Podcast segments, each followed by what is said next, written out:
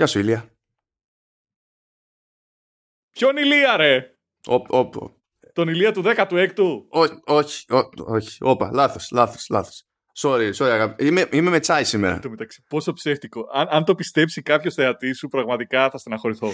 Εί- Είμαι με τσάι σήμερα. Είμαι με τσάι. Έκανα συνειδητή επιλογή να απέχω για μία μέρα από, από καφέ, διότι ένιωσα ότι τα νεύρα μου ήταν ήδη έτοιμα χωρίς καφέ. Γι' αυτό. Αλλά εντάξει. Φίλε, τα τσαγάκια είναι παντοδύναμα, έτσι.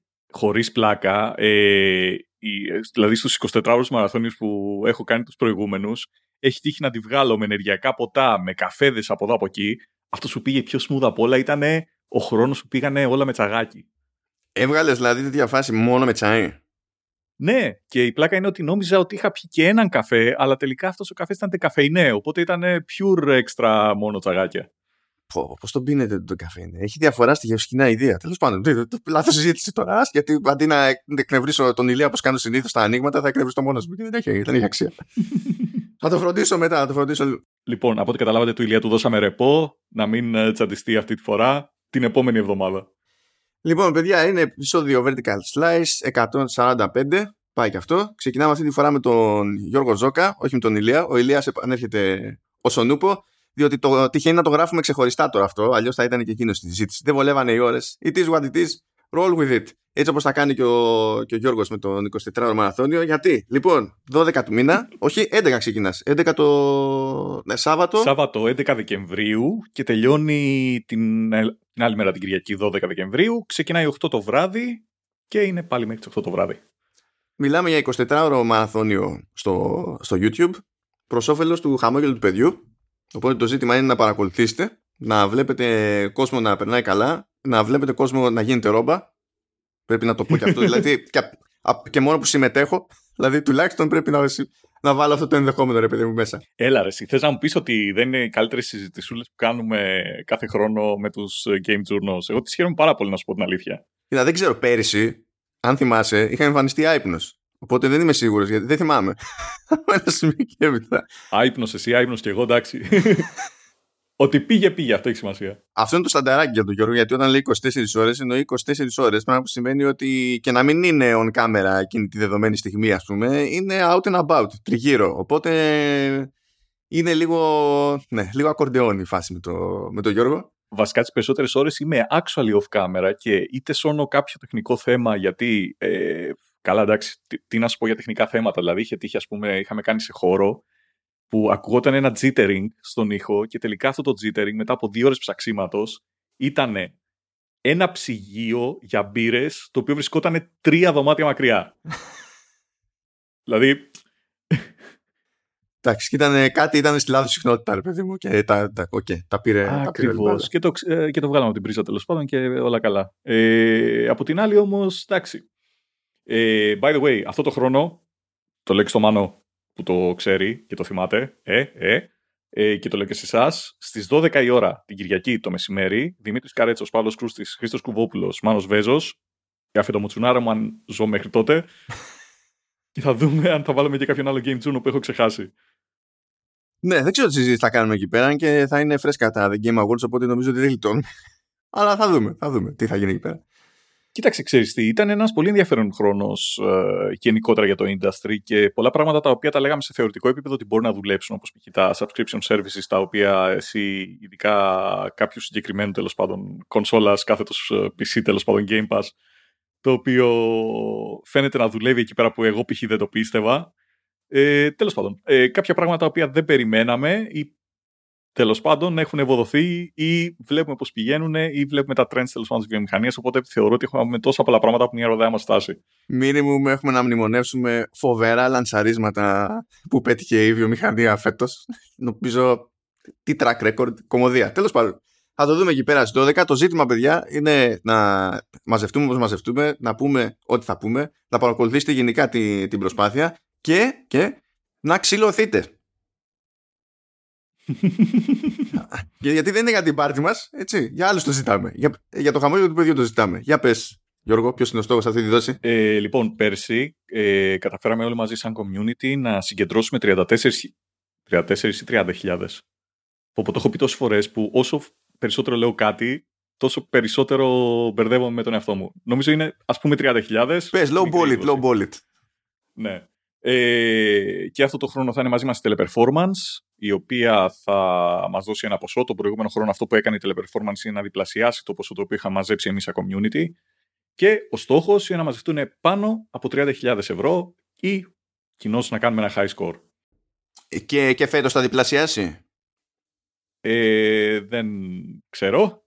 Βασικά ξέρω. Απλά το θέμα είναι ότι ε, ας δούμε τι γίνεται μέχρι τότε. Γενικότερα πάντα υπάρχουν διαβουλεύσεις με όλους τους ε, χορηγούς κάθε χρόνο και γενικότερα προσπαθούμε, γιατί ρε φίλε, τι κατά influencer, δεν θα βρίζουμε σε αυτό το show, τι κατά influencer τέλος πάντων. Θα κάνω tick στο explicit, υπάρχει πρόβλεψη. Do your thing. Εντάξει, okay, okay, τέλεια.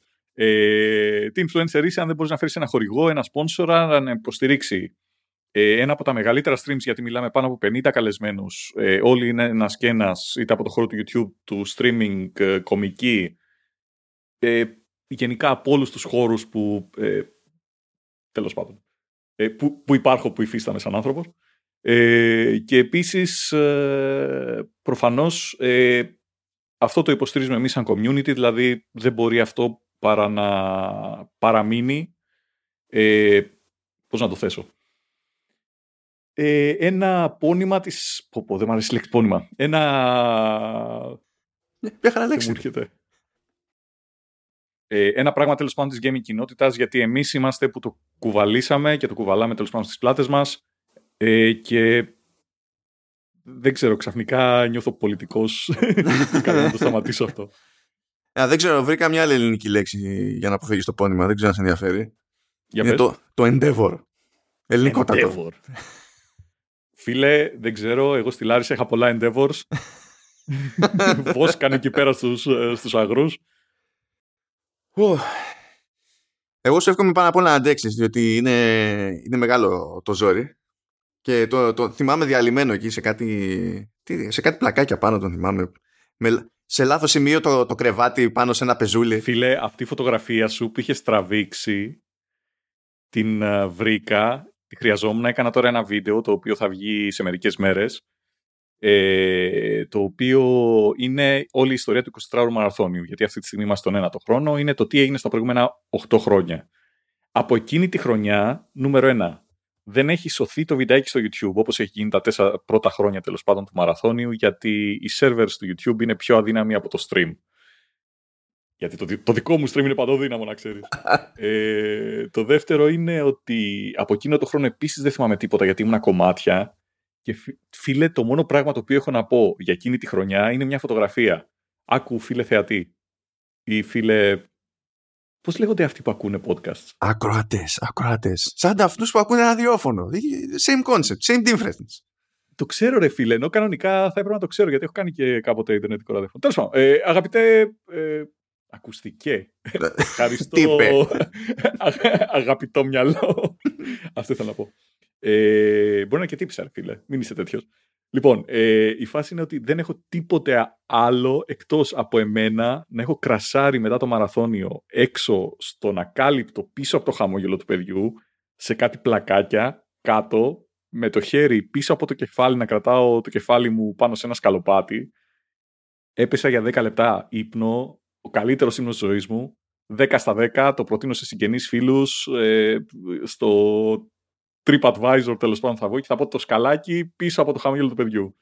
Αφρός, αφρός το σκαλάκι. Και είναι το μόνο πράγμα το οποίο έχει επιζήσει από εκείνο το μαραθώνιο. Η φωτογραφία που τράβηξες. Είδες, μερικές φορές βολεύει να είμαι ύπουλος. Yes. Αλλά εντάξει, it goes with the territory. Δημοσιογράφος Γκάρ. Πρέπει λίγο. Καταλαβαίνεις. ναι, ναι. Ε, ε, ο τρελός παπαράτσι. ο τρελός, ναι. ο γκαβός παπαράτσι είναι όλο κομμωδία. Αλλά anyway. Λοιπόν, παιδιά, ε, νομίζω ότι πρέπει να έχετε συντονιστεί, να ξέρετε τι θα κάνετε. Να ξέρετε ότι προφανώς στη σημειώση του επεισοδίου έχω βάλει links για τα πάντα. Έχω βάλει links για την προσπάθεια που κάνει φέτος το χαμόγελο του παιδιού. Υπάρχει link για το ίδιο το stream, όπου εκεί πέρα θα υπάρχει και το embed του YouTube.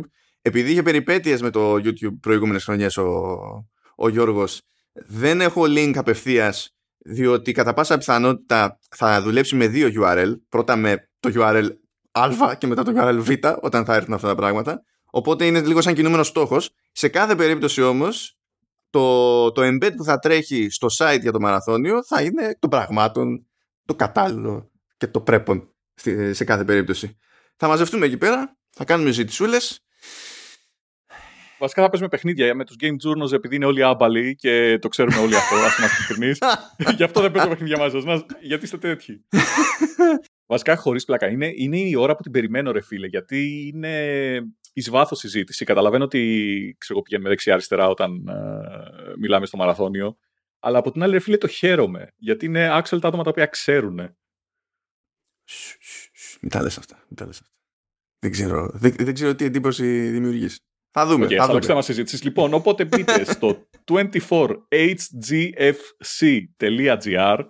Εντάξει, τα... Και μόλις καταλάβατε γιατί το έχω στα show notes ως έτοιμο link. Γιατί δεν πρόκειται να το θυμηθείτε έτσι για κανένα Είμαι καταπληκτικός στο να ονομάζω πράγματα. το όνομα του πρωτότοκου γιου η κόρη, μου θα είναι καταπληκτικό.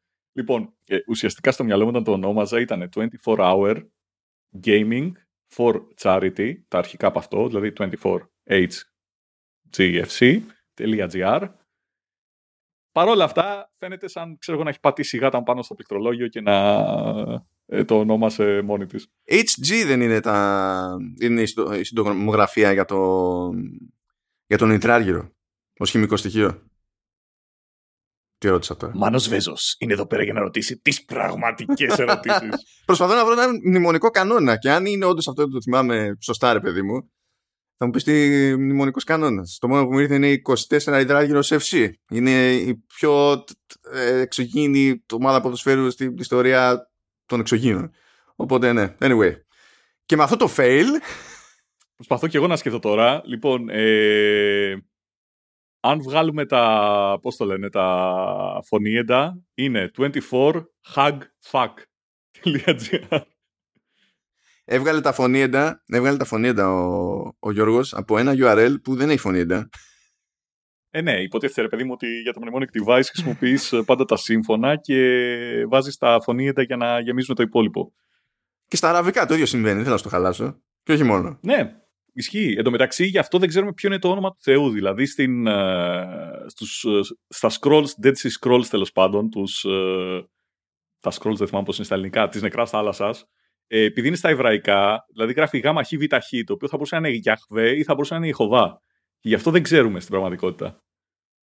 Μ' αρέσει αυτό το τελείωμά σου, Γιώργο, διότι ταιριάζει ακριβώς με. ναι, κάτι που μου έλεγε μια πρώην μου. ταιριάζει ακριβώς με ένα concept που υποτίθεται ότι συζητάμε εδώ και αιώνες για να κάνουμε ένα ρημάδι podcast για την πάρτι μας. Και αυτό που μόλις πέτυχες μόνος σου, χωρίς να σε σπρώξω προς μία κατεύθυνση, αυτό που, που έπιασες, ταιριάζει ακριβώς με το, με το concept. Εννοείται.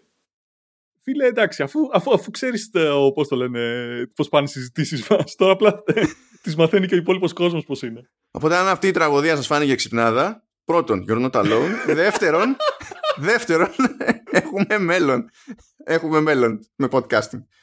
Αυτά αγαπητοί και αγαπητές θα αποχαιρετήσουμε εκεί πέρα το, το Γιώργο και θα δω με ποιο τρόπο έχω να εκνευρίσω τον Ηλία. Μάνο, σε ευχαριστώ πάρα πολύ για την πρόσκληση και καλή συνέχεια στην εκπομπή. Ηλία, καλά να πάθεις. Τσάου. Μιλάμε διαζώσεις. Για να δούμε αν θα το πετύχω με τη δεύτερη. Γεια σου, Ηλία. Γεια σας, γεια σας. Καλησπέρα σας. Α, το, το πέτυχα. Εντάξει. Είναι τόσο στο άτομο αυτή τη φορά. Μπράβο, ωραία. Γεια χαρά. Γεια σας. Καλώς ήρθατε στη συνέχεια του Belgian Slice. Ο Μάνος έχει γράψει εισαγωγή εκτός της αρχής σήμερα για το χαμόγελο του παιδιού και την, ε, είμαστε έτοιμοι για το 24ωρο μαραθώνιο. Ε, ναι, θα κάνουμε μια γρήγορη υπενθύμηση, αλλά είμαστε έτοιμοι. Εντάξει. Εγώ δεν ξέρω αν θα είναι σαν την προηγούμενη φορά που έλεγα και στον Γιώργο αν θα σκάσω άϊπνος, αλλά θα δούμε. Θα, δείξει η ζωή. Αυτό. Αλλά anyhow, ε, θα, θα επιστρέψουμε στην κανονική ροή των, των πραγμάτων με λίγο κουλό follow-up. Τα λέγαμε την προηγούμενη φορά για το e text και προέκυψε ένα λίγο ένα περίεργο πράγμα σύμφωνα με ρεπορτάζ τέλος πάντων του Eurogamer ε, λέει ότι η Hazelight η οποία του έφτιαξε το It Takes Two ε, εγκατέλειψε το, ε, το trademark για το παιχνίδι που λέγεται η Takes Two. Γιατί μάλλον φαίνεται ότι έπαιξε κάποιο, κάποιο σκάλωμα με την Take Two Interactive. Ε, και ε, φαντάζομαι η Hazelight δεν έχει το φράγκο καν να το κάνει dispute αυτό το πράγμα οπουδήποτε. Και μάλλον χάνει το trademark. Αυτό δεν σημαίνει ότι χάνει το, το copyright και καλά γιατί υπάρχει δημοσιευμένο έργο ξέρεις που λέγεται η Takes Two. Αλλά κάποιος στην Take Two ήταν πολύ φιλόδοξος εκεί στο νομικό τμήμα. Διότι εντάξει το έχει δύο λέξεις ίδιες και είναι στην ίδια βιομηχανία δεν είναι αρκετό δεν είναι το σοβαρό επιχείρημα δηλαδή okay okay. και από ό,τι προέκυψε επειδή άρχισαν να το ψάχνουν περισσότερο εκεί πέρα ε, και ένας δικηγόρος που ασχολείται με τα της βιομηχανίας, νομίζω το επώνυμό του είναι πώς είναι γραμμένο δεν ξέρω είναι Hoeg, Hoeg δεν ξέρω okay. ε, έκανε ένα, μια ψαχτική εκεί πέρα και λέει ότι γενικά τον τελευταίο καιρό είναι πολύ επιθετική η Take-Two και μόνη της ας πούμε μέσα σε τρεις μήνες κάνει, ε, ανοίγει υποθέσεις και κάνει στην ουσία, ε, στην ουσία ζητάει extension σε disputes ώστε να κοστίζει όλη η φάση όσο περισσότερο γίνεται για τους άλλους και έτσι να τους αναγκάζει σε κάποιο είδους συμφωνία ή παναχώρηση ας πούμε. Σε τρεις μήνες έχει ανοίξει δηλαδή τρέχει περισσότερες υποθέσεις από ότι τρέχουν άλλοι μεγάλοι publishers ξέρω εγώ σε 6 και 7 χρόνια και ναι. Και ε, καταλαβαίνω γιατί σε μερικές περιπτώσεις μπορεί να το, να το ζορίζει λίγο το θέμα. Γιατί έχεις και κάτι, κάτι φάσεις ε, που φτιάχνει ο άλλος σειρά ρούχων ας πούμε ε, και, και κάτσε να δεις πώς το λέει γιατί έχει ένα, έχει ένα μαγικό εδώ πέρα έχει, έχει disputes λέει ανοιχτά για τη χρήση των, των όρων Rockstar, Social Club, Mafia και Civilization τα οποία είναι προβληματικά από μόνα τους από την άποψη ότι αυτά είναι και λέξεις ή φράσεις της αγγλικής. Δεν είναι ότι ξέρεις, όποιος τα χρησιμοποιεί αυτά είναι πρόβλημα. Απ' την άλλη, βέβαια, ε, βλέπεις ότι παίζουν κάτι υποθέσεις με κάτι Κινέζους, ξέρω εγώ, που έχουν φτιάξει ένα brand λέει, που λέγεται Star Rocks. το Star Rocks, πολύ καλό. και, και υπάρχει μια σειρά από ένα brand από ρούχα λέει, που λέγεται Max Fane. Max Payne. ναι, ναι, ναι. Που λες και πάλι βέβαια είναι προφανές το ότι έχει κάνει ο Κινέζος με το Max Payne. Ε. Το, δηλαδή το καταλαβαίνουμε, αλλά είναι clothing brand. Δηλαδή δεν μπορείς και πάλι με straight face να πεις ότι ανά πάσα ώρα και στιγμή ας πούμε εκμεταλλεύεται τη, τη φήμη που έχεις χτίσει εσύ και καλά για το Max Payne στο Rockstar δεν μπορείς δηλαδή δεν γέννησες εσύ τον όρο Rockstar πώς θα το κάνουμε; Ναι δηλαδή, Πραγματικά δεν, ε, δεν έχει να κάνει. Τώρα ξέρεις είναι αυτό το σκοταδιστικό έτσι, ύφος της όλης κατάστασης που σου λέει ότι το Rockstar είναι μια κοινή λέξη αλλά εμείς της δώσαμε ας πούμε νόημα στην ουσία άρα από τότε που της δώσαμε εμείς νόημα κάποιος μπορεί να βγάλει χρήματα χρησιμοποιώντας τη άρα έχουμε νομικό πάτημα μπλα μπλα μπλα γίνεται ο χαμός. Με λίγα λόγια πριν το Grand Theft Auto 3 η, Rockstar, η έννοια Rockstar δεν υπήρχε ναι, όχι, όχι, δεν ήταν τόσο σημαντική για να τη χρησιμοποιήσει ο άλλος. Τώρα σου λέει χρησιμοποιήσει γιατί είμαστε διάσημοι κι εμείς. Οπότε γίνεται αυτή η διαδικασία. Να σου πω, αυτό είναι περισσότερο ε, νομοθετικό πρόβλημα έτσι. Παρά στην ουσία ε, διάθεση της stake του. Ο νόμος επιτρέπει κάτι τέτοιο να γίνει. Ενώ, ενώ είναι παράλογο στην ουσία. Είναι, είναι, δηλαδή, από αυτές τις καταστάσεις, περισσότερο θα πρέπει να χρησιμοποιήσει το πνεύμα του νόμου παρά να κοιτάς το χαρτί, ας πούμε, και να πεις ότι αυτό πρέπει να γίνει έτσι, αυτό πρέπει να γίνει αλλιώς. Και τη λέξη Rockstar, ας πούμε, πώς μπορείς να την περιορίσει. Αλλά αν κάποιος έχει συνδέσει με ένα παιχνίδι που έχει πουλήσει 150 εκατομμύρια, καταλαβαίνεις ότι μπορεί να κάνει ό,τι θέλει μετά. Ναι, γενικά είναι λίγο περίεργο. Είναι άλλο το καθεστώς στην Αμερική, άλλο στην Ευρώπη, αλλά και η Ευρώπη αυτά που δεν τα, δεν τα γλιτώνει. Παρότι είναι λίγο πιο σφιχτή, ας πούμε. Π.χ. σου λέει software patents, I don't care. δηλαδή σε μένα δεν μετράνε, ξέρω εγώ. Ε, αλλά υπήρξε περίπτωση στο παρελθόν ας πούμε που είχε πρόβλημα η Sony με το trademark του PS Vita γιατί είχε κάνει challenge μια ευρωπαϊκή εταιρεία με, και με συμπληρώματα διατροφής που χρησιμοποιούσε τον όρο Vita. Και προσπαθούσε να ισχυριστεί τώρα αυτή η εταιρεία ότι η Sony εκμεταλλεύεται τη, τη φήμη που έχει χτίσει η ίδια την αναγνωρισιμότητα του, του branding της λέξης Β που έχει χτίσει η εταιρεία συμπληρωμάτων διατροφής το οποίο ήταν παντελώς γελίο. Εννοείται ότι ως branding το PSV ήταν από τότε που άρχισε να το σπρώχνει η Sony, ας πούμε, και μόνο που το έσπρωχνει η Sony, ε, ήταν πιο γνωστό από, τη, από τα συμπληρώματα διατροφής. Και συν της άλλης, η Sony το έσπρωχνε και ως ως PSV ή PlayStation Vita. Δεν είναι ότι έφτιαξε ένα λόγο που έλεγε και Vita σκέτο. Εδώ τα λέμε. Και, και, και όντως αυτό προχώρησε και ήταν πολύ κοντά στο να φάει τα, η Sony και τη, και τη σκαπουλάρισε. Είναι από τα παράλογα γενικά που παίζουν. Εντάξει. Τι... Anyway, το χειρότερο βέβαια είναι, είναι αυτό ότι ακόμα και αν δεν είναι σίγουρος ο άλλος ότι άμα σε κυνηγήσει και παίξει έτσι ότι θα του βγει σε καλό δεν του νοιάζει απαραίτητα διότι μπορεί να σε σφίξει επειδή έχει τόσα πολλά φράγκα να σε κάνει να πονέσεις σε όλη τη διαδικασία μέχρι απλά να μην την παλεύεις και να παρατηθείς. Αυτό είναι, αυτή είναι η τραγωδία της υπόθεσης. Διότι στην πραγματικότητα δεν, δεν, ε, δεν ε, φτάνουμε σε κάποιο συμπέρασμα νομικό, δηλαδή σε κάποια ρύθμιση. Δεν φτάνουμε καν εκεί. Απλά σε σφίγγει. Και δεν μπορείς. Anyway, εντάξει. Δεν ξέρω.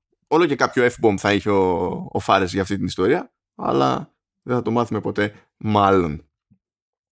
Τώρα ένα τέτοιο που πήρα χαμπάρι τελευταία στιγμή, γι' αυτό δεν μπορώ να, βάζεις, ε, να σε προειδοποιήσω, Ηλία.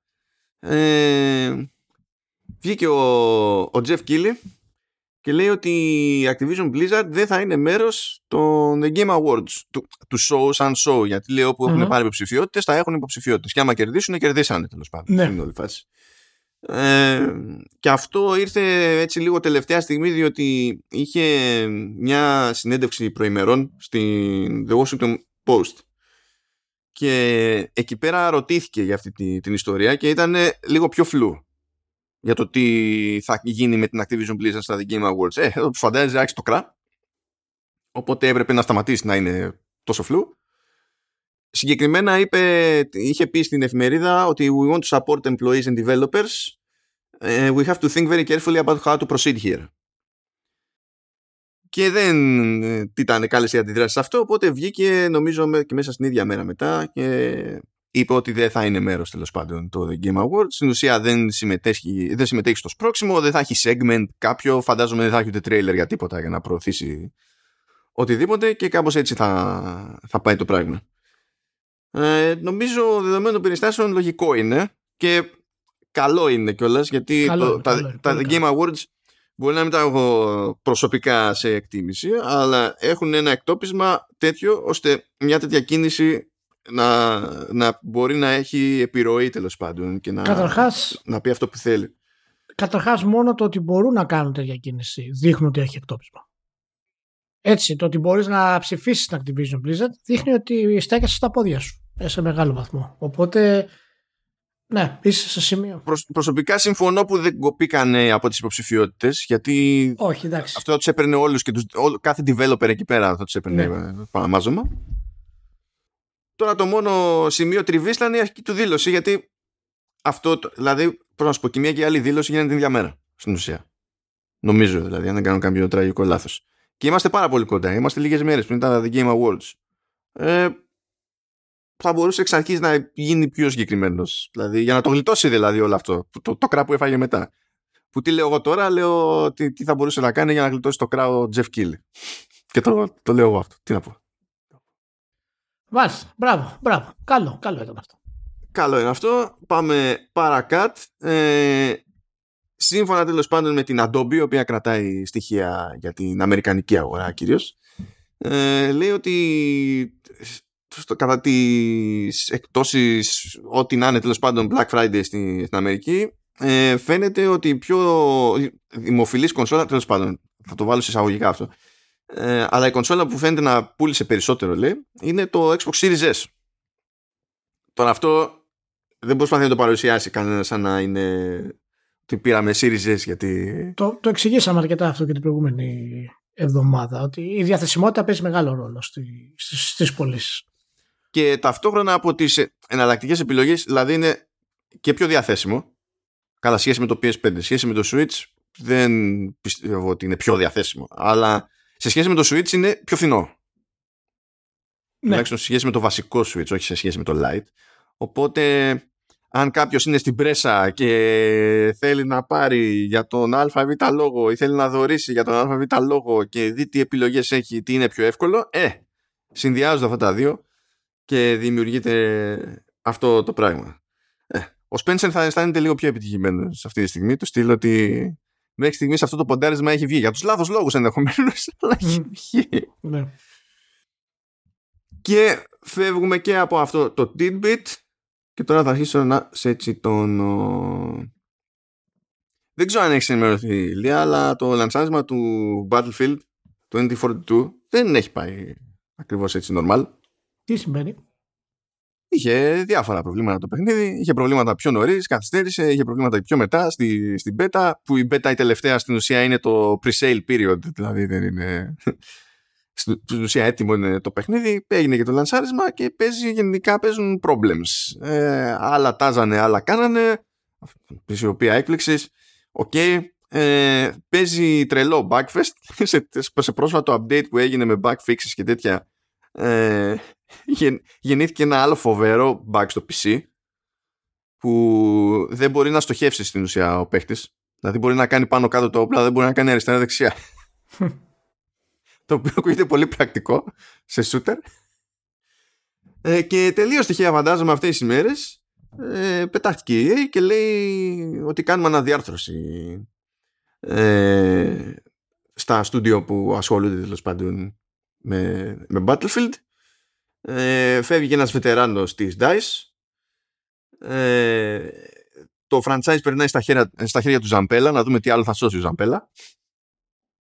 Α, και ε, λέει τέλος πάντων ότι εξ αρχής τώρα ό,τι νομίζω ο καθένας εξ αρχής λέει το Battlefield 2042 ήταν ένα πρώτο βήμα σε, μια, σε ένα πλάνο που έχουμε για να κάνουμε μια προσπάθεια να γίνει το Battlefield σαν franchise ας πούμε, να, να χτίσουμε μάλλον ένα connected Battlefield universe.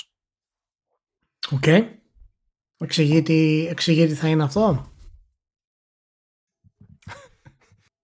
έχει, κάποια, έχει κάποια ανάλυση, κάποια περαιτέρω επεξήγηση; Όχι, αλλά θέλω να σου πω αυτό που θα σε θίξει πάνω απ' όλα. Uh-huh. Λέει, in this universe, the world is interconnected with shared characters and narrative. Τι λες, narrative? What narrative? Battlefield? I like it. Me like it, me like it. Να, λένε ότι θα κάνουν και καλά στροφή σε narrative και shared characters. Τώρα, το shared characters, σύμφωνα με κάποια πράγματα που ακούστηκαν σε δεύτερο χρόνο, μπορεί να σημαίνει ότι το Battlefield πάει να γίνει το, να το γυρίσει σε hero shooter. Hero shooter εννοώντας ε, πώς είναι, ξέρω εγώ, το. Έλα γιατί σκάλω έτσι. Έλα, της Blizzard, το ρημάδι. Πάω να πω Valorant, αλλά δεν είναι το Valorant, είναι το shooter. Το Overwatch. Το Overwatch, ναι. Τέτοιες φάσεις του στείλω ότι έχουμε χαρακτήρες συγκεκριμένους και προσποιούμαστε ότι αυτοί οι χαρακτήρες έχουν narrative και τα λοιπά. Αλλά μπαίνουμε, μπαίνουμε μέσα μετά και πιου πιου ε, ότι μπορεί να πάει προς τα εκεί. Κάτι αντίστοιχο που υποτίθεται ότι προσπαθεί να κάνει τόσο καιρό με το Rainbow Six η Ubisoft, αλλά δεν έχω καταλάβει τι κάνει εκεί πέρα, αλλά τους έχει πάει και λες, αν, αν είναι αυτό, δεν ξέρω τώρα, μπορεί να βγει κάποια στιγμή ένα τέτοιο και να είναι καλό παιχνίδι κτλ. Αλλά, ε, or not. Αλλά ε, αυτή, αυτή η στροφή, άμα ισχύει, ας πούμε, για, από την πλευρά της EA, είναι πάλι ναι. μια στροφή που πηγαίνει και πατάει σε ένα concept το οποίο για τα δεδομένα της αγοράς μετράει ήδη χρόνια πολλά. Δεν είναι δηλαδή κάποια συγκλονιστική αποκάλυψη. Εντάξει, δεν διαφέρει πολύ από τη στροφή που αποφάσισε να κάνει με το Jedi Fallen Order, δηλαδή με το Star Wars brand. Αποφασίζει να δοκιμάσει κάτι διαφορετικό από ό,τι φαίνεται. Άσχετα αν ε, αυτό το διαφορετικό υπάρχει ήδη αρκετό καιρό όπως και τα single player action adventure που έχουν αρκετό καιρό και αποφάσισε να τα κάνει ε, η EA ας πούμε να τα φέρει στο προσκήνιο. Εντάξει, εγώ το βλέπω θετική αυτή η κίνηση γιατί η αλήθεια είναι το Battlefield έχει αρχίσει και στερεύει. Ε, για μένα παραμένει η πιο ενδιαφέρουσα ε, τεχνολογική προσέγγιση σε online shooter. Ε, το επίπεδο δηλαδή των γραφικών του και γενικά οι ιδέες που έχει μέσα ε, και, γιατί έχει πιάσει και διάφορα theater of war ας πούμε είναι πραγματικά ε, είναι πραγματικά κάτι ξεχωριστό. Ακόμα πιστεύω ότι θα μπορούσαν να βγάλουν πραγματικά ένα εξαιρετικό ε, single player open world μέσα στο Battlefield και ίσως αυτό θέλουν να κάνουν ε, με, σε κάποιο βαθμό. Και να σου πω κάτι δεν, δεν ξέρω αν θα διαφέρει πάρα πολύ ως concept και μάλλον θα, θα διαφέρει απλά θα πάρει κομμάτια από το Overwatch μπορεί να πάρει κομμάτια από το Halo Infinite μπορεί να πάρει κομμάτια ε, από το Call of Duty και να δημιουργήσει κάτι, ξέρεις, κάτι ενιαίο. Μπορεί να υπάρχει ένα, μια γενική αρένα, ξέρω εγώ, που υπάρχουν καράβια, αεροπλάνα, πλοία, ό,τι, ό,τι, ό,τι θέλεις, ας πούμε. Μπορεί να υπάρξει ένα Bad Company 3, να ξεκινήσουμε κάπως έτσι που είναι πιο απλό. Ε, ναι. οπότε, οπότε δεν ξέρω. Κοίτα, ο, οποτεδήποτε η EA κάνει μια στροφή σε ένα brand το οποίο έχει βαλτώσει, ε, δεν κάνει πολλά, ιστορικά πολλά λάθη. Έτσι, δηλαδή ξέρουμε ας πούμε και το ε, και από το Sims 3 στο Sims 4 ας πούμε η στροφή ήταν τεράστια που έκανε τεχνολογική. Δηλαδή το budget που αφοσίωσε στο παιχνίδι ήταν πολύ σημαντικό. Ε, ξέρουμε τις αλλαγές που έχει κάνει στο, στο FIFA μετέπειτα τις προστίκες ε, αν έκανε ένα λάθος έτσι μεγάλο ήταν με το, με το NBA Live. Ε, είδαμε με το Star Wars Brand προσπάθησε διάφορα πράγματα τελικά γύρισε αποφάσισε να κάνει μια αλλαγή στο Jedi Fallen Order που είναι επιτυχία. Ε, μετράει 8 εκατομμύρια αντίτυπα χοντρικά αν θυμάμαι καλά αυτή τη στιγμή.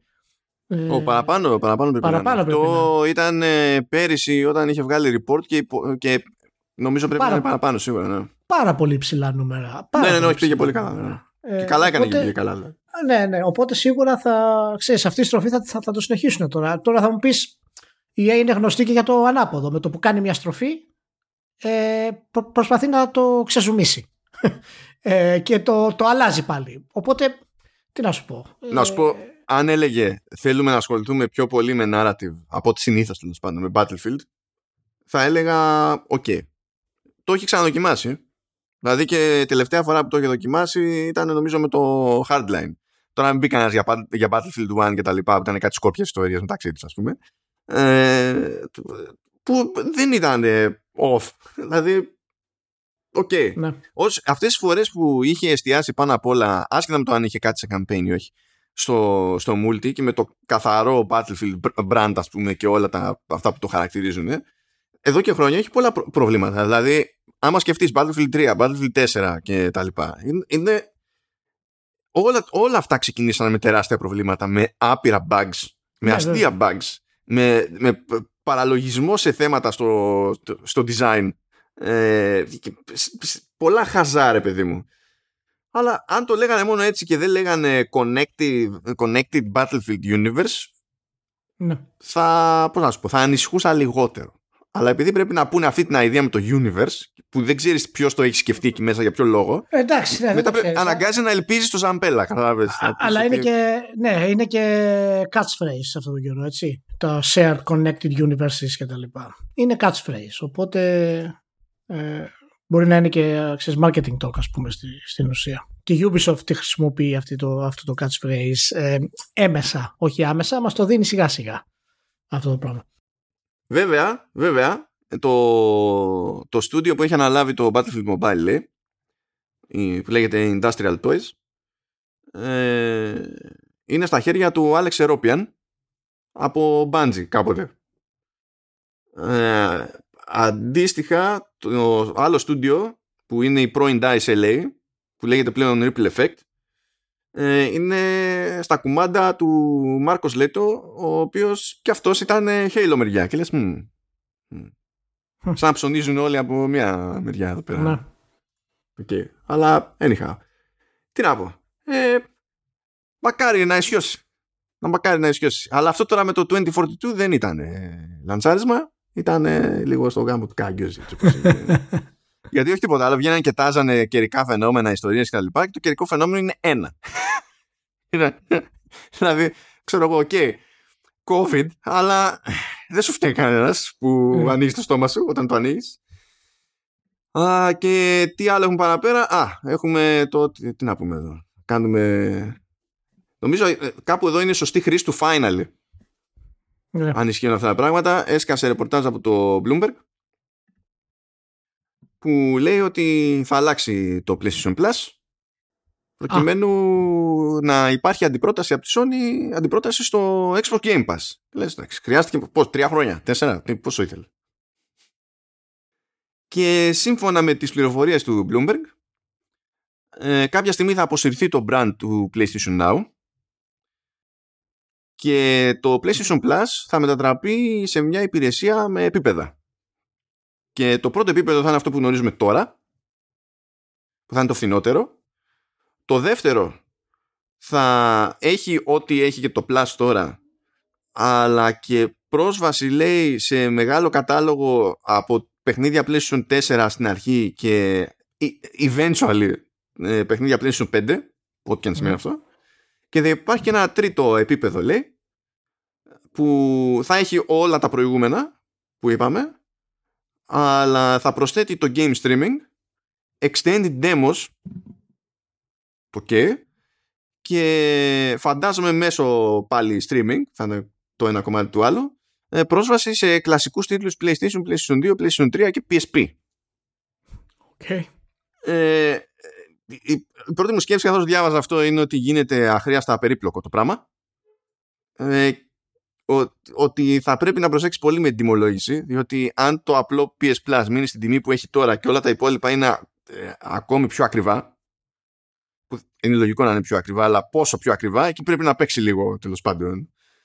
Ε, προσεκτικά φαντάζομαι γιατί η αγορά έχει και κάτι συγκεκριμένο πλέον στο μυαλό της με βάση το τι χρεώνει η Microsoft σε κάθε περίπτωση δεν ξέρω πόσο λογικό είναι το τρίτο tier. Το τρίτο tier καταλαβαίνω γιατί κοστίζει παραπάνω επειδή προσθέτει game streaming και αυτό έχει κόστος και για την εταιρεία, οπότε ok.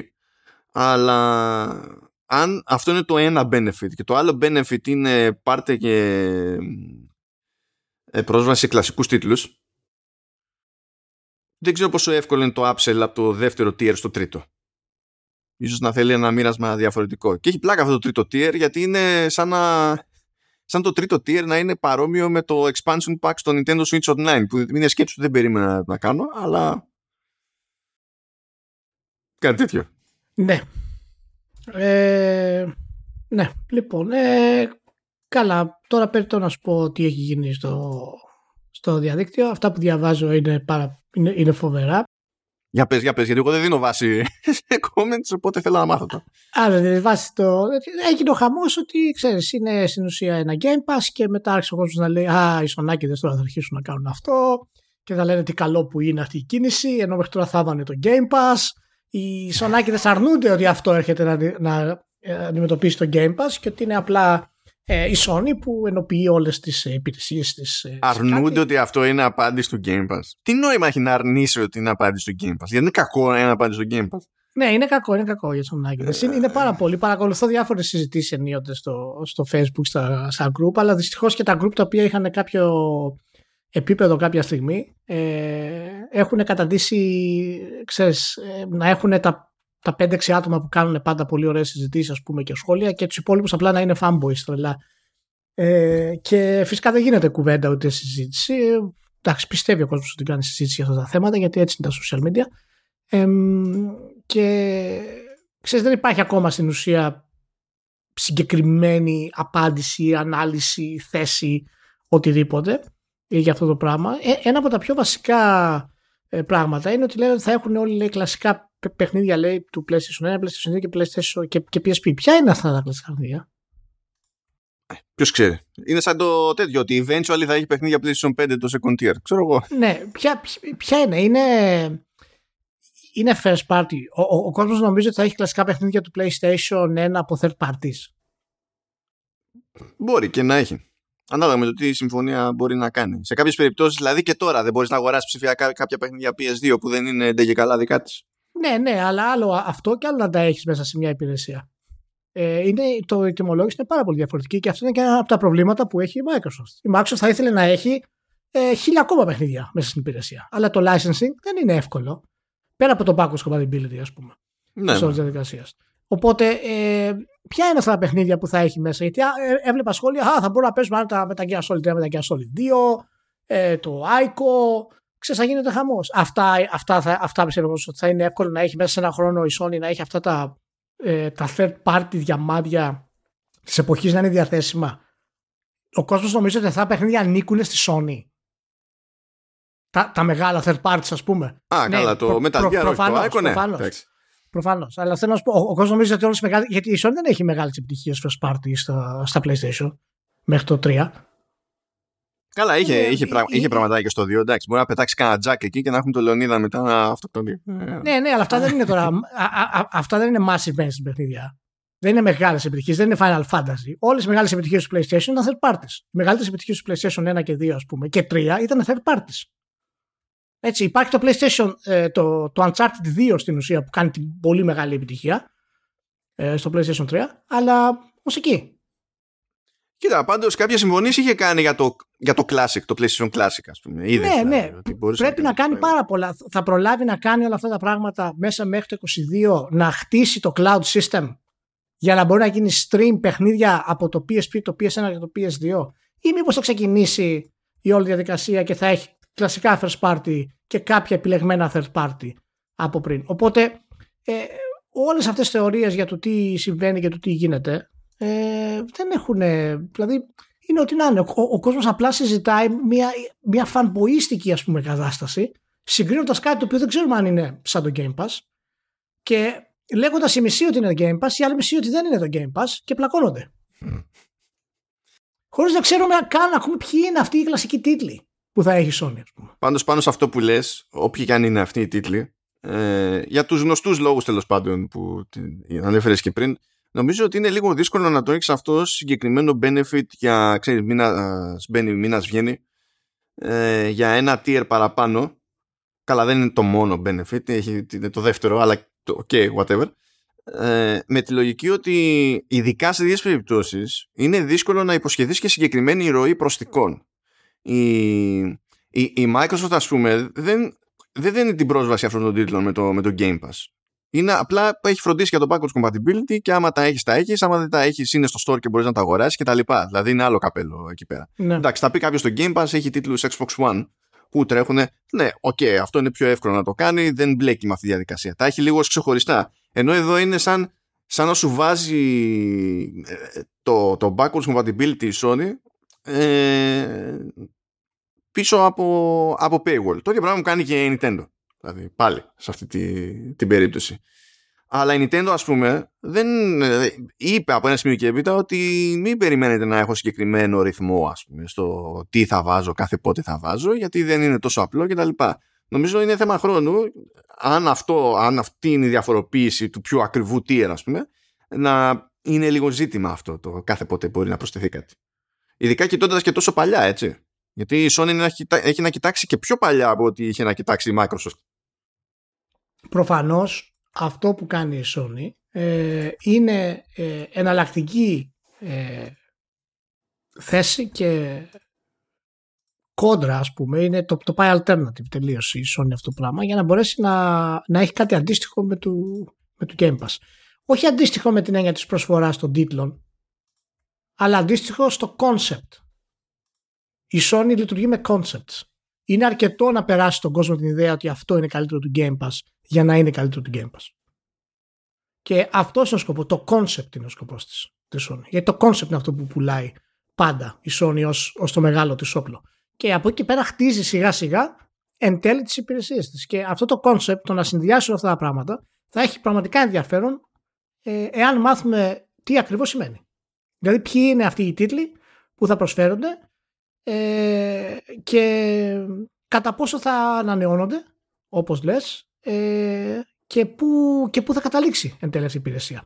Και απλά ε, όταν λέμε κλασική τίτλη του PS1, PS2, PS3 και, και PSP και τα λοιπά, παιδιά, δεν ανήκουν οι third party τίτλοι στη Sony.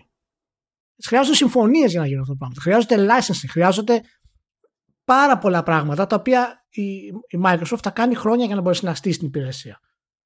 Οπότε πρέπει να δούμε ακριβώς τι σημαίνει. Εάν τώρα η Sony όλα αυτά τα χρόνια, ε, τα τελευταία τρία χρόνια, τέσσερα, έχει όντως χτίσει αυτή την κατάσταση και ξαφνικά μας παρουσιαστεί και πει ότι παιδιά έχω, από το PS1 έχω ξέρω εγώ το 5% του, της βιβλιοθήκης ε, αυτό θα είναι μια τεράστια επιτυχία. Ναι.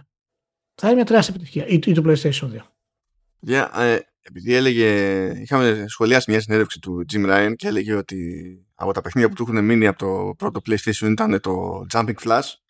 Άμα κοτάει, ας το βάλει σε μια τέτοια υπηρεσία. Να, Και μετά, άμα κοτάτε, εσείς παίξτε το. Και να Ναι. μου πείτε τε, από ποιον τοίχο θα περάσετε μέσα με. Θα βγει παιχνιδάρα τώρα το, το Jumping Plus. Ό- όλα, ό- όλα αυτά θα βγουν παιχνιδάρες γιατί θα διατίθεται στην ε, online υπηρεσία της Sony. και πλέον όλοι αυτοί οι indie τίτλοι που θα βγουν στο Xbox Game Pass θα έχουν άλλη σημασία στο PlayStation. ε, ναι, ναι, ναι, γιατί τους αγγίζει η Sony γι' αυτό. Τι λυπημένα παιδιά πραγματικά. Πάντως το άλλο που έχει πλάκα είναι που ε, ε, γκρινιάζουμε για τη Microsoft και λέμε ότι παιδιά κόψτε το Gold δεν έχει νόημα. Άντε να πάμε εκεί πέρα με το ρημάδι το, το Game Pass. Αφού είναι προφανές το, το, το, προς τα που έχει νόημα να πηγαίνει το πράγμα. Και πετάγεται η Sony που θα δούμε αν θα το κρατήσει αυτό έτσι. Γιατί υποτίθεται ότι αν είναι να τα ανακοινώσει αυτά, στο χέρι να τα ανακοινώσει σύμφωνα με το ρεπορτάζ του Bloomberg, άνοιξη μεριά και τέτοια. Και στην τελική από, τότε μέχρι τότε, ε, από τώρα μέχρι τότε μπορεί να αλλάξουν πράγματα. Είναι, υπηρεσία είναι, δεν είναι hardware. Ό,τι θέλουν να κάνουν. Ε, αλλά από εκεί ξέρεις που έχουμε δύο πράγματα στη, στη μεριά της Microsoft και λέμε παιδιά, μην δουλευόμαστε, ας το απλοποιήσουμε να είναι ένα και να είναι αυτό που είναι. Εμφανίζεται η Sony και λέει γιατί να μην έχουμε εμείς τρία. Αυτό. Και τε, έτσι από σπόντα θα πω ένα άλλο στατιστικό που δεν μπορώ να το καταλάβω. Ε, σύμφωνα με τη Microsoft και ένα blog που έγινε ε, αναφε... προς τους developers αναφερόμενο ε, ο, ε, ως κίνητρο για να προσέχουν τέλος πάντων ή να ασχολούνται με touch controls λέει ότι το 20% των συνδρομητών σε Xbox Game Pass Ultimate που στην ουσία περιλαμβάνει και το cloud gaming χρησιμοποιούν μόνο touch controls όχι και touch controls Mm. μόνο touch controls Ωραίο. αυτό στο, είναι φάση στο μυαλό μου does not compute Είναι, είναι κινητό. Ναι, αλλά ξέρεις τι γίνεται. Σκέψου. Είναι, δεν είναι ότι πας που έχει πληρώσει Game Pass, είναι ότι πας που έχει πληρώσει Game Pass Ultimate. Δηλαδή έχει Ναι, ναι, ναι. ήδη βρει λόγο να, ε, για, το, για το upsell και θα πει ναι, εγώ κομπλέ. Έτσι. Και επειδή αυτή τη στιγμή ναι, μεν έχει εκατομμύρια συνδρομητές, παιδί μου, το, το Game Pass, αλλά επειδή. δεν- Πώς να σου πω, ε, είναι ένα υποσύνολο της συνολικής εγκατεστημένης βάσης. Βάλε ότι τραβάνε και από το PC μου φαίνεται κουφό αυτό ο πιο σκληρός πυρήνας ας πούμε σε αυτή την υπηρεσία να κάνει κάτι τέτοιο στο 1 πέμπτο. Άμα ήταν πιο, αν είχε περισσότερο κόσμο ακόμη θα μου φαινόταν πιο λογικό όχι επειδή μου φαίνονται λογικά τα touch controls αλλά πιο λογικό το φαινόμενο ρε παιδί μου αυτό δεν το, δεν το πιάνω Ε, είναι πραγματικά, ε, ξέρεις, πράγματα τα οποία δεν μπορεί να τα συλλάβεις πριν δεις το data. Και είναι και ο λόγος που ε, 9-10 φορές πρέπει να κρατάς το στόμα σου κλειστό όταν κάνεις αναλύσεις στο, στο facebook ή οπουδήποτε αλλού. Γιατί δεν έχεις κανένα data για να μπορέσεις να πάρεις μια θέση. Απλά λες χαζομάρες, λες πράγματα τα οποία είναι του αέρα ας πούμε. Και ξαφνικά βγαίνει η Microsoft και σου δείχνει αυτό το νούμερο και δεν ξέρεις πού πάνε τα τέσσερα μετά. Ε, είναι επιτυχία για τη Microsoft αυτό. Είναι μέρος του πλάνου της αυτό. Δηλαδή το θέλει αυτό η Microsoft. Το θέλει. Γιατί τουλάχιστον από ό,τι φαίνεται, έτσι, τους gamers που θέλουν να παίξουν, τους πιάνει με το Game Pass ούτως ή άλλως παραδοσιακούς και για να επεκτείνει στην ουσία το, ε, το Game Pass και φυσικά το xCloud, χρειάζεται οπωσδήποτε να πιάσει αυτούς που δεν είναι παραδοσιακοί gamers. Που παίζουν στα πεταχτά, που είναι περίεργοι, που τους αρέσει μόνο το touch. Δηλαδή, ε, θεωρώ λοιπόν ότι έχει κάποιο σημαδάκι αυτό για την, για την πορεία της. Τώρα δεν ξέρω πώς θα το χρησιμοποιήσει αυτό το πράγμα. Έχεις κάποια ιδέα για το πώς μπορεί αυτό να το χρησιμοποιήσει; Μα κοίτα, αυ- αυτό είναι απλό. Όταν, όταν έχεις να κάνεις με πιο μικρές ηλικίες που έχουν συνηθίσει με touch controls, γιατί αυτό που παίρνουν από τους γονείς τους είναι ένα tablet ή ένα smartphone και τα πρώτα πράγματα που έχουν πριν ε, αποκτήσουν PC ή κονσόλα, τους φαίνεται λογικό να μπλέξουν έτσι, άσχετα με το αν είναι αρ- optimal ή όχι. Και σε κάποια παιχνίδια δεν παίζει ρόλο και στην τελική αν είναι optimal ή όχι. Γιατί έχει εδώ πέρα μια λίστα που λέει ότι είναι λέει, μερικά παιχνίδια στα οποία λέει πάνω από το 30% των παιχτών χρησιμοποιούν μόνο touch controls. Και δεν θα σου διαβάσει τα παιχνίδια. Λέει Dragon, Qu- ε, Dragon Quest 11S. Λες είναι Dragon Quest. Εντάξει, δεν είναι Bayonetta. δηλαδή, okay, okay, okay, μπορώ να... Football Manager 2022 Xbox Edition. Είναι Football Manager. Όλη η ιστορία είναι έχω δισεκατομμύρια μενού. Το δέχομαι. Πιο πολύ το δέχομαι αυτό ακόμα από το Dragon Quest. Okay. Hades.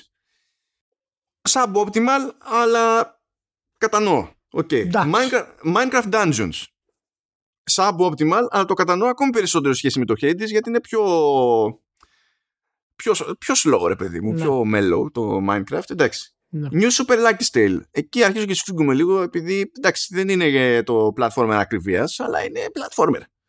Scarlet Nexus με τόση μάχη δεν αντιλαμβάνομαι τι σημαίνει με touch controls και το Yakuza Like a Dragon θα το καταλάβω επειδή είναι turn based. Θα πεις γιατί άμα μου λέγανε άλλα Yakuza θα έλεγα τι κάνει; Ε, ε, για όλα έχεις μια δικαιολογία. Αυτό λέω εγώ. Όχι, μα, λέω κάπου βγάζει περισσότερο νόημα και κάπου. λέ- Δηλαδή δεν είμαι ε, τε- τέρμα off και τέρμα Ναι. κατά, άσχετα με το Ναι. δεν το προτιμώ εγώ, ρε παιδί μου. Και όντως, στα μισά παιχνίδια από αυτά που έχεις στη λίστα με το πάνω από 30%, δεν θεωρώ ότι είναι καταστροφικό να πεις χρησιμοποιώ touch control. Σε κάποια δηλαδή, δηλαδή football manager, είμαι κατά την ανάποδη. Football manager δεν θα ήθελα να χρησιμοποιώ χειριστήριο. Επειδή είναι στημένο όπως είναι βασικά. Άμα ήταν στημένο αλλιώς, θα ήταν. Δηλαδή, μου φαίνεται πολύ λογικότερο με, με touch. Αλλά βλέπεις και ότι αυτά τα παιχνίδια, ας πούμε, εξαίρεση αν το πεις το Super Lucky Tale και το Minecraft Dungeon, δεν είναι καζουαλιά. Ναι. Δηλαδή, Hades, ναι, πήγε καλά, ξέρω εγώ, είτε έγινε πιο mainstream, ας πούμε. Δεν είναι casual. Football Manager, ως, δηλαδή, δεν είναι casual. Dragon Quest, Yakuza και Scarlet Nexus δεν είναι απλά έτυχε κάποιος περαστικός και δεν ξέρει τι είναι το σωστό, ας πούμε. Πολύ, πολύ περίεργο αυτό. Ναι. Και πολύ ενδιαφέρον, Είναι. δηλαδή. Ναι, αλλά ναι, είναι, είναι, είναι. περίεργο. Είναι. Anyway, ε, και ξεφεύγουμε από τις υπηρεσίες και τώρα ήρθε η ώρα να πούμε για ποχνίδια. Λοιπόν, δύο τινά. Έχει ένα καημό ο Ηλίας, όπως με ενημέρωσε, να ασχοληθεί με το Sentinels. Οπότε θα ασχοληθεί με το Sentinels. Και ύστερα θα πιάσουμε το Halo Infinite, διότι έτσι κι αλλιώς αυτό το επεισόδιο βγήκε πάνω με τη λήξη του embargo. Το είχαμε νωρίτερα από την Microsoft. Έπαιξα την ψυχή στο στόμα γιατί δεν ήξερα πόση ώρα κράταγε. Δεν το προλάβαινα. Αλλά we made it. Και έχουμε λοιπόν το zoom του επεισοδίου σε αυτά τα δύο παιχνίδια. Για πάμε, Ηλία. Ε, κοίτα να δεις, εγώ θέλω να πω ότι το θέλω να πω ότι το ε, το 13 Century Edges ε, Rim το είχα ε, το είχα ξεκινήσει και είχα παίξει σε κάποιο βαθμό αλλά ε, μετά για άλλους ε, λόγους είχα σταματήσει και έλεγα θα το συνεχίσω ρε παιδί μου όταν πάρω το PS5 εν τέλει πούλησα το PlayStation Pro ας πούμε το, το, το, το, το Pro. PlayStation 5 δεν κατάφερα να, να βρω. Ε, και δεν, ε, δεν κατάφερα έτσι να το συνεχίσω πάλι. Αλλά ξέρεις αυτό μέτρο για μένα ας πούμε. Ε, οπότε εν τέλει κατάφερα τώρα να προμηθευτώ ένα PlayStation 4 Pro από ένα φιλό ε, μόνο και μόνο για να παίξω από την αρχή στην ουσία το, το Sentinel στο Edge Stream ε, και είναι από, από αυτές τις, τις προσθήκες ε, στον κατάλογο της Atlus ως publisher που δείχνουν πρωτίστως ε, την πορεία στην οποία βρίσκεται η Atlus. Είναι, αυτή τη στιγμή η Atlus βρίσκεται σε ένα δημιουργικό boom. Ε, είναι μακράν η κορυφαία developer RPG στον κόσμο ε, και όχι μόνο φυσικά για τα, για τα persona αλλά και για τις ε, παραπλήσεις σειρές της όπως το Shin Megami αλλά και φυσικά για το πώς υποστηρίζει και ε, ανεξάρτητες εταιρείες, έτσι όπως η, η Vanillaware που έβγαλε το, το 13 Sentinels. Ε, να πούμε ότι το παιχνίδι έχει ήδη ξεπεράσει τα 400.000 αντίτυπα. Για τέτοιους παιχνίδι είναι πάρα πολύ ψηλό. Είναι δηλαδή επιτυχία το, το 13 Sentinels για την, ε, για την Atlus. Ε, και, και πρόκειται εύκολα για μία από τις καλύτερες ε, ιστορίες που έχουν γραφτεί ποτέ. Ε, άνετα μέσα στις δύο-τρεις καλύτερες ιστορίες προηγούμενης γενιάς μπορεί να είναι και δηλαδή νη ερωτώματα αυτό Witcher 3 και ίσως και το Last, το Last of Us 2 ας πούμε, είναι πραγματικά ε, σε ίδιο επίπεδο. Ε, θέλω να πω ότι είναι ένας από τους τίτλους που δείχνει πραγματικά γιατί αυτό που κάνουν οι Ιάπωνες δεν γίνεται να το κάνουν οι, οι, οι Δυτικοί. Ε, και υπάρχει φυσικά και αντίστοιχα αυτά που κάνουν οι Δυτικοί, δεν γίνεται να κάνουν οι Ιάπωνες. Δεν είναι απλά και μόνο το θέμα της, της κουλτούρας σε αυτό το πράγμα. Το 13 Sentinels λέει 13 διαφορετικές ιστορίες σε διαφορετικά timelines τα οποία εμπλέκονται και η ίδια εξέλιξη του παιχνιδιού είναι μη γραμμική. Δηλαδή η ιστορία φυσικά έχει διάφορα μονοπάτια τα οποία, τα οποία μπορεί να πάρει ο, ο παίχτης, αλλά αυτά ε, είναι για να εξερευνήσουν διαφορετικά ε, paths της ιστορίας. Παρ' όλα αυτά η το, το gameplay που είναι το, η στρατηγική ας πούμε, ε, το real time, είναι στην ουσία το τέλος του παιχνιδιού. Παίζει το τέλος του παιχνιδιού στην ουσία. Ξεκινάς από το τέλος του παιχνιδιού. Ε, μπορείς να πας από το ένα σημείο στο άλλο όποτε θέλεις ε, με κάποια έτσι κλειδωμένα φυσικά story paths τα οποία ανοίγουν ε, όταν ξεπεράσει κάποια σημεία. Ε, και η, το χτίσιμο του κόσμου η λεπτομέρεια του κόσμου το γράψιμο το πώς συνδυάζονται τα γεγονότα με τους χαρακτήρες είναι πραγματικά επίπεδου Hideo Kojima. Και το λέω με την, με την καλή έννοια γιατί ο Hideo Kojima χτίζει κόσμους που οι άλλοι του στα νερά τους βλέπουν ε, και είναι, είναι μου κάνει φοβερή εντύπωση που το πετυχαίνουν όλο αυτό σε έναν τίτλο που συνολικά είναι 5 GB. Και αυτό δείχνει πραγματικά ότι η, αυτό που λέμε το underground development που έχουμε εμείς, οι indies που έχουμε εδώ στη Δύση ας πούμε, στην ε, Ιαπωνία προσλαμβάνονται πραγματικά από εταιρείες όπως είναι η, η Atlus για να τους υποστηρίξουν ας πούμε το, το λανσάρισμα και το, και το development. Ε, και είναι πραγματικά σοκαριστικό η τρομερή λεπτομέρεια. Ε, οι διάλογοι, τα story paths, ε, τα σημεία που μπορείς να προσέξεις και να συζητήσεις και το πώς θα σου ανοίξουν άλλα σημεία ε, της ιστορίας ε, είναι κάτι που πραγματικά μόνο οι Άπωνες μπορούν να το κάνουν. Δηλαδή αυτό για να το πετύχεις πρέπει να είσαι όχι obsessive. Το playtesting που χρειάζεται, το storytelling playtesting που χρειάζεται για να δημιουργήσεις κάτι τέτοιο ε, και αυτό να το συνδυάσει τώρα, πρόσεξε, έτσι, σε ένα παιχνίδι το οποίο είναι real time strategy, χοντρικά τώρα, έτσι, μην το ξεφτυλίσουμε. Ε, στο οποίο κατά τη διάρκεια του υπάρχει story development της τελευταίας μέρας. Και αυτό όταν το παίζεις, γιατί είναι, είναι χωρισμένο σε διάφορες μάχες ας πούμε, ε, έχοντας παίξει τους χαρακτήρες πριν τα story μέχρι το σημείο που μπορείς να κάνεις. Οι λεπτομέρειες που υπάρχουν μέσα αντικατοπτρίζουν όλα αυτά τα 13 διαφορετικά μονοπάτια ανά πάσα στιγμή. Είναι εφιαλτικό ε, κάποιος μπορεί να νομίζει ότι είσαι ε, fangirl του George Καμιτάνη Ηλία. Είναι, είναι εφιαλτικό. Και ναι εντάξει ε, γιατί, να πούμε γιατί ο Καμιτάνη δεν είναι μόνο director έτσι, είναι και ο writer ε, του παιχνιδιού. Οπότε ναι, ε, Πώς δεν θα τα αφού όλη η εταιρεία έχει 29 άτομα. Έχει 29 άτομα. είναι, ε, είναι πιτσιρικάκια, παιδιά. Είναι πιτσιρικάκια. Να πω ότι από το Νοέμβριο του 2021 έχει ξεπεράσει τα 500.000 σε παγκόσμιο. Ε, το οποίο είναι πολύ ψηλό νούμερο αυτό. Ε, και εύχομαι πραγματικά να είναι μια σειρά η οποία η Atlas θα τη στηρίξει και θα δημιουργηθεί σιγά σιγά το τρίτο της κομμάτι. Γιατί φυσικά έχει, έχει χώρο για άνιμε, έχει χώρο για μάγκα, ε, το art είναι καταπληκτικό. Καταπληκτικό. Ε, αλλά είναι πραγματικά, είναι πραγματικά σοκαριστικό ο τρόπος που ξεδιπλώνεται ε, το story. Και το χτίσιμο του κόσμου, γιατί είναι ένα συνδυασμός science fiction και time traveling. Εντάξει, προφανώς είναι δύο από τις μεγάλες μου αγάπες, okay, οπότε είμαι, μπορεί να είμαι λίγο biased.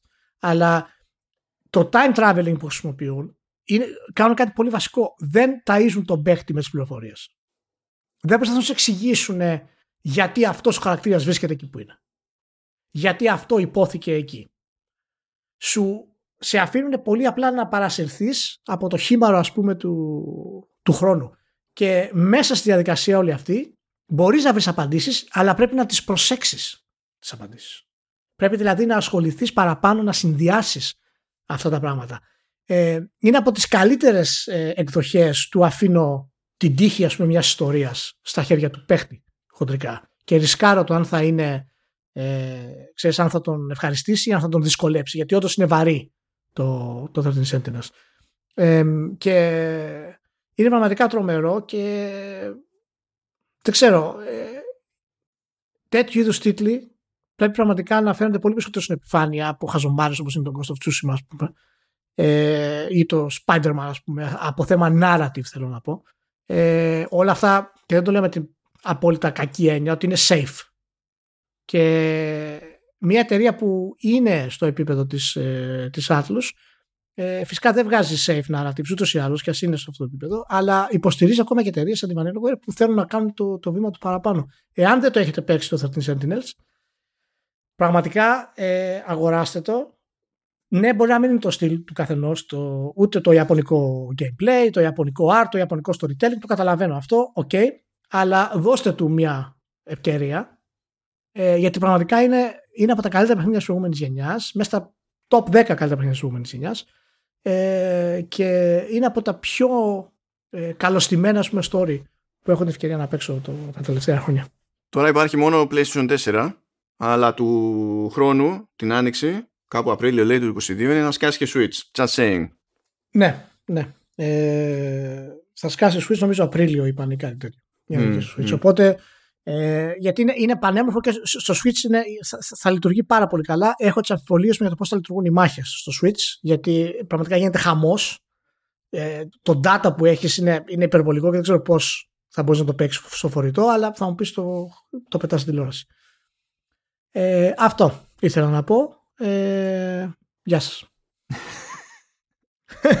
Θέλω να σου πω ένα πραγματάκι λίγο. Ε, υποτίθεται ότι η, λέει εδώ πέρα ότι η παγκόσμια διανομή του τίτλου έγινε από την Atlas και ταυτόχρονα η ασιατική ε, περίπου ευρωπαϊκή, γιατί λέει για πάλι territories που δεν είναι μόνο η Ευρώπη, ε, γίνεται από τη Sega. Πώς γίνεται να ισχύουν και τα δύο αυτά, δεν είμαι super σίγουρο.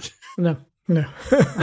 Αλλά φαντάζομαι θα έχουν να κάνουν με το πώς έχουν χωρίσει, ποιος, ποια έκδοση θα φτάσει πού. Θα είναι λίγο περίεργο εκεί με Nintendo και με τέτοιο. Τέλος πάντων. Ναι, και, και να πούμε και το soundtrack είναι βέβαια ε, εξαιρετικό. Δεν είναι πολύ υψηλό επίπεδο ακόμα, αλλά έχει, έχει πολύ ωραία θέματα ε, και ακολουθεί το κόνσεπτ της Atlas γενικότερα ε, που έχει και ένα τραγούδι μέσα και έχει διάφορα συγκεκριμένα themes για χαρακτήρες. Ναι, καλά, αυτό είναι και ιαπωνικό κουσούρι με το έχω ένα theme song κουσούρι, που ναι. το σπρώχνω κάπως και τα λοιπά. Ναι, ναι. ναι. Ε, και να πούμε ότι το, το, το English dubbing ε, είναι πάρα πολύ καλό το οποίο δεν φημίζεται οι Ιάπωνες σε αυτό το πράγμα. Οι Atlas όμως πάντα είναι ικανοποιητικοί, τουλάχιστον το Persona 3 και μετά. Ε, είναι καλό το, το English Dub και με βάρος και, και καλά δοσμένο και μάλιστα έγινε όλο το, όλο το στήσιμο του dubbing έγινε μέσα στο, στο COVID ας πούμε, στην πανδημία οπότε πρέπει να φτιάξουν ειδικά στούντιο μέσα σπίτια τους οι, οι, οι, οι ηθοποιοί. Μιλάμε να μπαίνουν λέει σε ντουλάπε μέσα και τα λοιπά για να κάνουν ναι, ναι. έτσι. Ε, έτσι λειτουργήσε όλος αυτός ο κλάδος. Ναι. Αλλά να ξέρεις ότι δεν αναγνωρίζει αυτό το, το φαινόμενο που μόλις ανέφερες, ότι το, ε, το αγγλικό dubbing είναι πάρα πολύ καλό. Δεν έχει σημασία πόσο καλό είναι, εγώ πάλι δεν θα το αναγνωρίζω. είναι, δεν είναι ποιοτικό το σχόλιο που κάνουν, δηλαδή αυτό Ωραία. Αυτά. Αυτά. Και τώρα ήρθε η ώρα για, για Halo Infinite. Λοιπόν, ε, αυτό που είχε το μενού ήταν το campaign. Έτσι. Το multiplayer υπάρχει έξω ε, από τα μέσα του Νοεμβρίου έτσι κι αλλιώς. Εξακολουθεί και τρέχει. Τρέχει κανονικά και το Season 1, το οποίο από ό,τι φαίνεται θα κρατήσει μέχρι το, το Μάιο τελικά.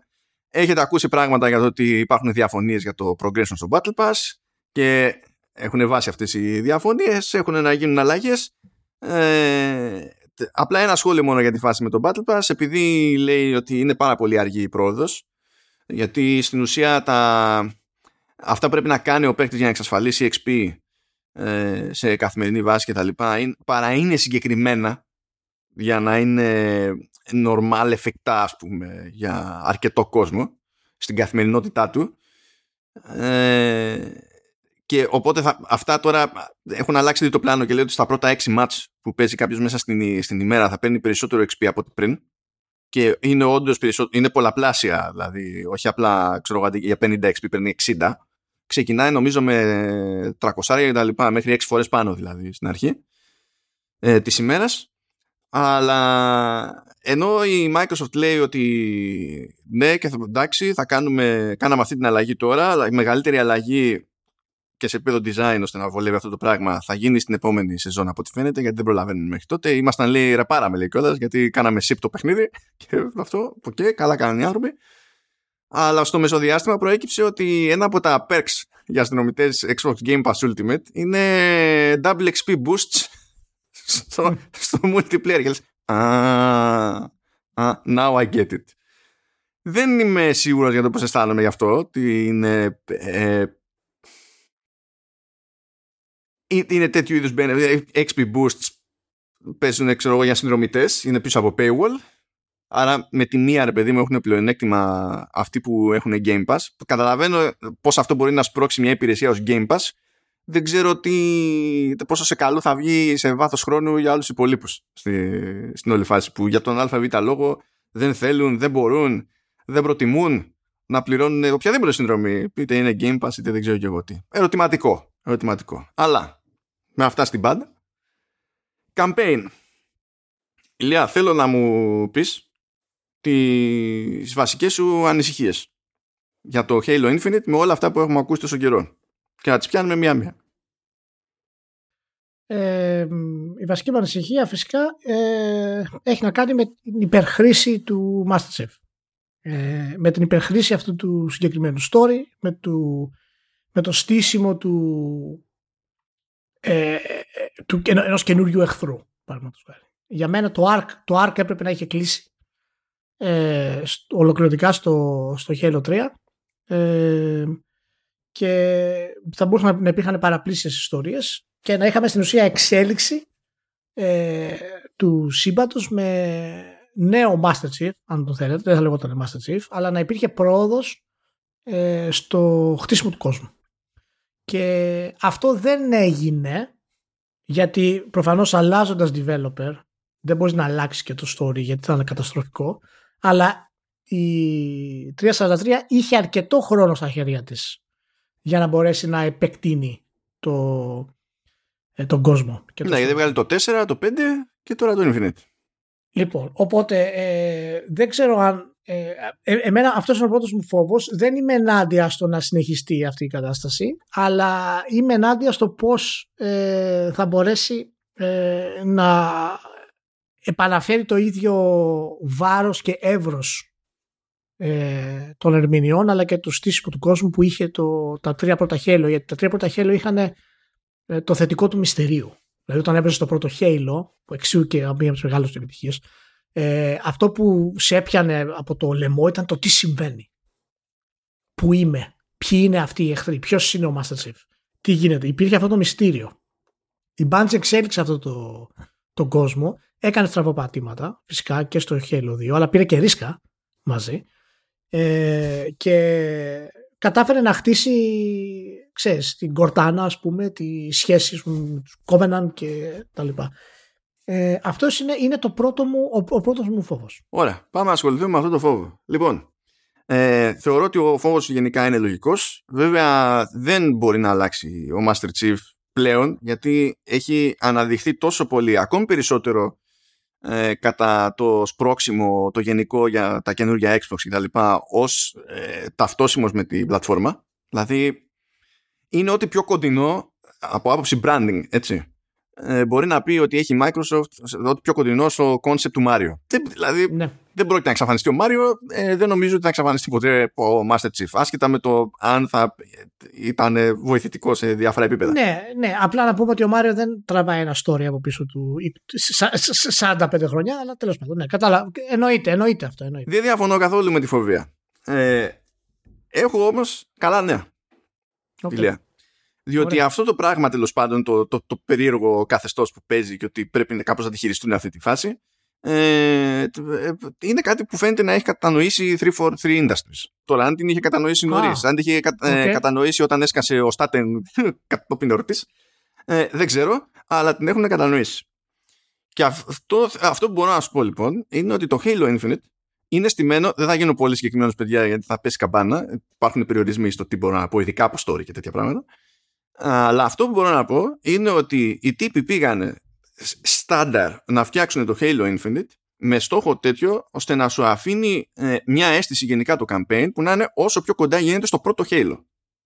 Πράγμα που σημαίνει ότι ε, δεν πηγαίνουν για το απόλυτο scale στο, στα, στο τι απασχολεί σε επίπεδο story ε, και καταφέρνουν να καταλήξουν σε μια ιστορία η οποία είναι σκεμμένα πιο προσωπική υπόθεση με λί, πολύ λίγους χαρακτήρες που έχουν να παίξουν πολύ συγκεκριμένο ρόλο και το story στην πραγματικότητα υπάρχει εκεί ώστε να είναι ένα σημείο στήξης για όλα τα προηγούμενα και ε, εναρκτήριο λάκτισμα για το από εδώ και πέρα. Αυτό προσπαθεί να πετύχει αυτό το story. Δεν προσπαθεί να σου δείξει ε, για το από εδώ και πέρα και σου κρύβει πάρα πολλά πράγματα. Και αυτό με φέρνει στο άλλο σχόλιο που έκανες περί μυστηρίου. Ε, σε αυτό βασίζεται αυτό το campaign. Επιστρέφουν στις ρίζες δηλαδή. Ναι, και κάποια πράγματα τα μαθαίνεις στην πορεία, δηλαδή κάποια πράγματα αποσαφηνίζονται, αλλά υπάρχουν και πράγματα που δεν αποσαφηνίζονται. Και κάθεσαι εκεί πέρα και θα το φας. Γιατί έτσι κι αλλιώς ξέρουμε ότι στο Halo Infinite θα έρθουν και expansion στο story campaign ύστερα. Δηλαδή στην ουσία θα σκάνε καινούργια campaigns. Έτσι. Και έχει ζουμί το πράγμα. Ε, οπότε μπορείς να πεις ότι κατά μία έννοια καταλήγει με cliffhanger ενός είδους. Δεν είναι cliffhanger τύπου Halo 2, είσαι στον αέρα, λέει finish the fight και μετά τίτλοι τέλους, έτσι, δεν είναι τέτοιο, τέτοιο πράγμα. Αλλά κάνει μπάμ ρε παιδί μου ότι, ότι έχει ζουμί. Και έχουν μπει στη διαδικασία να το παίξουν έτσι ώστε αυτά που ξέρεις από πριν να οριοθετηθούν κάπως αλλιώς. Αυτό έχει ένα καλό και ένα κακό. Το καλό της υπόθεσης είναι ότι αν είσαι τύπος που έχει παρακολουθήσει τα του Halo γενικότερα, ειδικά δε ε, έστω δηλαδή τα, της κλασικής τριλογίας. Ακόμη καλύτερα βέβαια αν έχεις παρακολουθήσει και τα υπόλοιπα.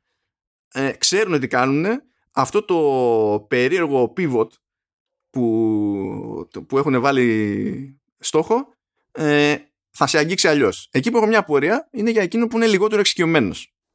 Δηλαδή ε, ε, ήμουν σε φάση που έπιανα πράγματα και το τι θέλουν να πετύχουν στη, αφηγηματικά ε, που δεν ξέρω πώς θα τα έπιανε κάποιος που δεν είχε ασχοληθεί κάπως τέλος πάντων με το Halo Ναι, εντάξει. Προφανώς είναι κάτι το οποίο πρέπει να πάρουν απόφαση να το κάνουν και το να στηριχτούν κυρίως η πεποίθηση ότι ο κόσμος που θα παίξει αυτό το story έχει παίξει και τα προηγούμενα Halo είναι η πιο λογική για μένα ε, επιλογή. Γιατί δεν μπορεί συνέχεια να φτιάξεις ένα story το οποίο να ικανοποιεί τους καινούριους και τους παλιούς. Δεν υπάρχει αυτό το πράγμα και δεν μπορεί να γίνει ποτέ αυτό το πράγμα. Είναι, είναι πάρα πολύ δύσκολο να, να επιτευχθεί. Ε, το, το θέμα είναι αν, έχει, αν, αν βάζει τις βάσεις για ένα sci-fi epic story. Αν, έχει, αν υπάρχει συναισθηματική βαρύτητα, ε, αν υπάρχουν stakes σημαντικά ε, και αν μπορεί να φτάσει στο μυστήριο όχι το τι ακριβώς συμβαίνει, αλλά και αυτό το μυστικισμό που είχε το πρώτο γέλιο. Λοιπόν, τα, τα stakes είναι μεγάλα, γιατί αυτό που δεν είναι κρυφό είναι ότι ξεκινάει το παιχνίδι και στην ουσία η, η UNSC είναι dead in the water. Η ανθρωπότητα τον έχει φάει.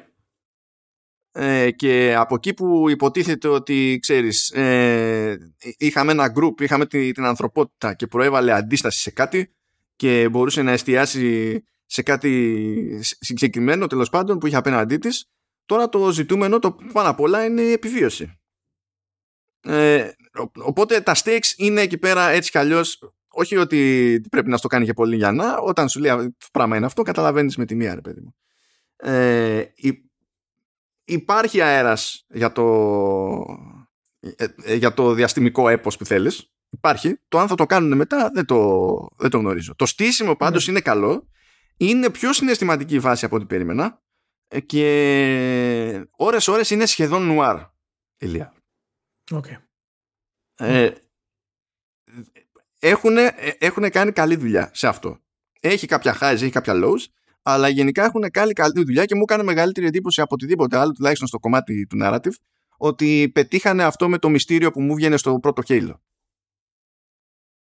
Ναι. Αυτό που δεν υπάρχει στο Halo Infinite αυτή τη στιγμή σε αυτό το campaign είναι αυτό που βλέπαμε σε Halo 2 και Halo 3 που ξαφνικά η κλίμακα πήγε αλλού. Δηλαδή σε κάποια set pieces που γινόντουσαν τελείως τρελά πράγματα, ας πούμε δηλαδή αν θυμάσαι με Scarabs και τέτοια, αυτά μάλλον είναι για μετά. δηλαδή για ανάλογο scale σε, σε πράγματα. Έτσι. Καλά, φαντάζομαι ότι είναι και αυτά μέρος του, του story, ας πούμε, της εξέλιξης του story, εννοείται. Ε, φαντάζομαι, πρέπει, φαντάζομαι πρέπει, πώς είναι. Ωραία. Έχει ενδιαφέρον πάντως το τι είναι η Banished, γιατί είναι Banished, ποια είναι η σχέση τους με, τη, με την ανθρωπότητα κτλ. Ε, αυτό έχει, έχει ενδιαφέρον και έχει με αυτά και με αυτά καταλήγει και έχει ειδικό βάρος το, και μηχανικά και νοηματικά το πρώτο τελευταίο boss fight Δεν μπορώ να πω κάτι πέραν αυτού, αλλά θα πω ότι έχει ειδικό βάρος. Άμα έρθει η ώρα σας, θα το καταλάβετε. Πάμε, άλλη φοβία. Ηλία. Ε, φοβία νούμερο 2 είναι κατά πόσο ε, έχουν διατηρήσει το concept του 30 seconds of fun. Ε, του επαναλαμβανόμενου rock and roll ε, των shooters που παραμένει άφταστο από οποιοδήποτε shooter στην ιστορία ε, ακόμα και σήμερα. Ε, αν το έχουν διατηρήσει στον ανοιχτό κόσμο ε, ή ο φόβος μου είναι αν ξέρεις δημιουργούν απαραίτητα συνέχεια pockets για να υπάρξει κάτι τέτοιο. Ε, και κατά πόσο υπάρχει ξέρεις η, η, ελευθερία του AI ας πούμε στο να γίνει ένα μικρό σκέρμες να μεγαλώσει ξαφνικά ας πούμε και να πολεμάσει μια κοιλάδα παρακάτω παραδείγματος χάρη. Κατά πόσο το open world δηλαδή έχει επηρεάσει ε, αυτό το mantra της Bungie; Ναι, αυτή ήταν η δική μου μεγαλύτερη φοβία βασικά. Διότι όταν κάποιος στις μέρες μας λέει μπλα μπλα αυτό θα το κάνουμε πιο open world, εκεί που πάει το μυαλό πρώτα είναι φάση GTA και φάση Ubisoft. Και λες, καταλάβαμε, 9 to 5 job. Εγώ αυτό το άγχος είχα περισσότερο. Πέραν των υπολείπων περί AI κτλ. Λοιπόν, νομίζω ότι από τα πιο στραβά που έχει κάνει η Microsoft στο σπρόξιμο του Halo Infinite είναι να μιλάει για ανοιχτό κόσμο. Όχι επειδή δεν είναι, είναι πιο ανοιχτός ο κόσμος σε σχέση με προηγούμενα Halo, αλλά μάλλον κάποιος δεν υπολόγισε σωστά ότι πηγαίνει εκεί που πηγαίνει εύκολα πλέον το μυαλό οποιοδήποτε περαστικού ακούσει μπλα μπλα open world. Είναι πολύ μαζεμένο ε, όλο το παιχνίδι, δηλαδή έτσι όπως είναι το, το στήσιμο στην πραγματικότητα δεν είναι καν διαθέσιμο όλο το ring, όλο το, το, το, το, το ναι, ναι, ναι. Ε, ο χάρτης πάνω κάτω, δηλαδή στην ουσία ο χάρτης, αν έχετε δει δηλαδή από παρουσιάσεις της Microsoft που σε κάποια φάση δίνουν το χάρτη, ο χάρτης είναι αυτός. Ε, αλλά ε, εξακολουθεί το main story και έχει την κλασική λογική με missions. Η μόνη διαφορά είναι ότι κατά περίπτωση θα χρειαστεί να κάνεις μια διαδρομή μέχρι το επόμενο mission. Σε άλλες περιπτώσεις δεν χρειάζεται καν να κάνεις διαδρομή μέχρι το επόμενο mission, διότι κάποιος σε πηγαίνει εκεί και τελειώνει η υπόθεση. Δηλαδή δεν κάθεσαι να φας την αγκάρια. αλλά ο χάρτης αυτός είναι έτσι κι αλλιώς τιμένος ώστε η μορφολογία του εδάφους να σε κάνει funnel με αρκετά συγκεκριμένο τρόπο είτε προς το main είτε έχεις βάλει στόχο κάτι το οποίο είναι παράπλευρο. Τα, το βασικό από τα παράπλευρα που συμμετέχουν μια κάποια συνεισφορά στο, στο main είναι τα λεγόμενα FOB που είναι Forward Operating Bases. Ε, η λογική είναι ότι όταν, ε, όταν πας εκεί στην ουσία έχεις, έχεις ένα πάνω κάτω σκηνοθετημένο set piece. Είναι το concept, είναι μια βάση, κάνω do σε βάση αλλά πώς είναι το κάνω do σε βάση στο Far Cry; Καμία σχέση. Γιατί, πρώτον, πρώτον, υπάρχει AI. Ξεκινάμε αυτό το βασικό. Δεύτερον, άμα φας τη βάση, ε, η βάση ε, ε, είναι δική σου, τέλος. Δεν είναι πέρασε λίγη ώρα και λέει «Α, τώρα ανακαταλήθηκε από κάποιον άλλον, πρέπει να ξαναέρθεις, να ξανακάνεις grind για να λεβελάρεις και δεν ξέρω». Δεν υπάρχουν αυτά. Δηλαδή, η επιτυχία είναι επιτυχία. Και τα perks που έχεις όταν έχεις καταλάβει ένα fob ε, είναι πρακτικού τύπου περισσότερο. Σου λέει ότι πλέον αυτό είναι fast travel point και σε αντίθεση με τη συνήθη τακτική σε αυτά τα είδη, τα fast travel points που μπορείς να πιάσεις ε, συμβαίνει να είναι κοντά στα main missions, οπότε αν θες να κάνεις κάποιο πέρα δόθε δεν σου βγαίνει πίστη. Ε, και από εκεί μπορείς να κάνεις summon στην ουσία ε, οχήματα και τα λοιπά και υπάρχουν και εκεί κάτι στρατιωτάκια UNSC που άμα πεις φεύγω από το FOB έτσι όπως είναι προχωρά μόνος μου ρε παιδί μου και πάω προς κάποιο general direction σε ακολουθούν ε, μπορούν να επανδρώσουν οχήματα ε, και μέχρι να τους φάει κάποιος λάχανο ρε παιδί μου σε βοηθάνε προχωρώντας σε ό,τι και αν τύχει μπροστά σου είναι φάση nice to have ας το πούμε, ας το πούμε έτσι. Αλλά από άποψη αν το σκεφτεί κάποιος σε επίπεδο τακτικής είναι, είναι λογικό να λειτουργεί το, το πράγμα έτσι.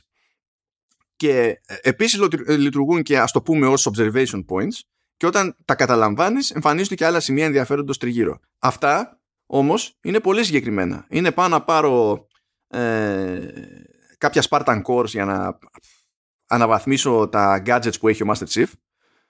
Κάτι που δεν κυνήγησα να κάνω. Απλά όταν έπεφτα μπροστά τους τέλος πάντων τα έπαιρνα. Και τρία από τα πέντε gadgets, ας πούμε, τα αναβάθμισα πλήρως. Δεν είναι στημένο ώστε να σε πείζει το, το πράγμα. είναι στημένο ώστε να σου βάζει κάπου ένα στόχο και να κοιτάζει να έχεις μία λογική διαδρομή προς αυτό το στόχο και στη διαδρομή αυτή να σκάνε encounters τα οποία συνήθως είναι, είναι μικρά και to the point. Έτσι προσπαθεί να κάνει να κρατήσει εκείνο το αριθμό που έλεγε για το 30 seconds of fun. Δεν είναι ότι κάθε 30 δευτερόλεπτα είναι όλη την ώρα μπαμ, μπαμ, μπαμ, μπαμ. Δεν σε κυνηγάει όλη την ώρα. Αλλά είναι λογικό να στο κάνεις στη διαδρομή, διότι αν σκεφτείς ότι στο χάρτη, άμα καταλάβεις τα πάντα όλα, ξέρω εγώ, δεν έχεις ένα στόχο προφανή να πας να επιτεθείς, ρε παιδί μου. Αυτοί που έχουν μείνει είναι οι σκόρπιοι. Και σε συνδυασμό με τη μορφολογία, αυτό λειτουργεί πάρα πολύ ωραία. Διότι αισθάνεσαι ότι είναι φυσικό να περνάς από εκεί που περνάς; Ε, και λογικό να πετύχεις αυτό που θα πετύχεις στη διαδρομή και το AI βοηθάει ώστε να μην ξενερώσεις από τη ζωή σου. Όταν πετυχαίνεις σε ένα σημείο ας πούμε, που έχει, είσαι σε ένα χώρο με κάτι κολόνες και έχει τρεις κολόνες αριστερά, τρεις κολόνες δεξιά αλλά άμα τις δεις από πάνω είναι σαν να φτιάχνουν ένα, ένα λάμδα. Δεν είναι στην ευθεία δηλαδή. Έτσι και κάνω σκάν εγώ για να δω για εχθρούς τι παίζει και βλέπω τους εχθρούς να ξεκινάνε από την κορυφή του λάμδα, από την άκρη του λάμδα, τη γωνία, να ξεκινάνε ως ένας μπόγος και να ανοίγουν σαν βεντάλια και να χρησιμοποιούν τις, όλοι μαζί παράλληλα τις κολόνες ως κάλυψη για να μου την πέσουν. Και λέω εδώ είμαστε. Και αυτά στο normal, το οποίο normal είχαν δίκιο ότι αυτή τη φορά το στήσανε ώστε να είναι όντως το normal και δεν προτείνεται σε, σε όλους εμάς που έχουμε συνηθίσει να πηγαίνουμε κατευθείαν heroic γιατί το normal είναι easy ε, δεν θα είναι η καλύτερη ιδέα αυτή τη φορά. δηλαδή θα είναι fun, ok, αλλά δεν είναι αυτό που περιμένετε. Η λογική πρώτη επιλογή είναι όντως το normal. Τώρα, εκεί που έχουν πιο συγκεκριμένα set pieces, ακόμα και αν είναι για παράπλευρα, γιατί τα, τα FOB δεν είναι υποχρεωμένος να τα πάρεις, να τα καταλάβεις.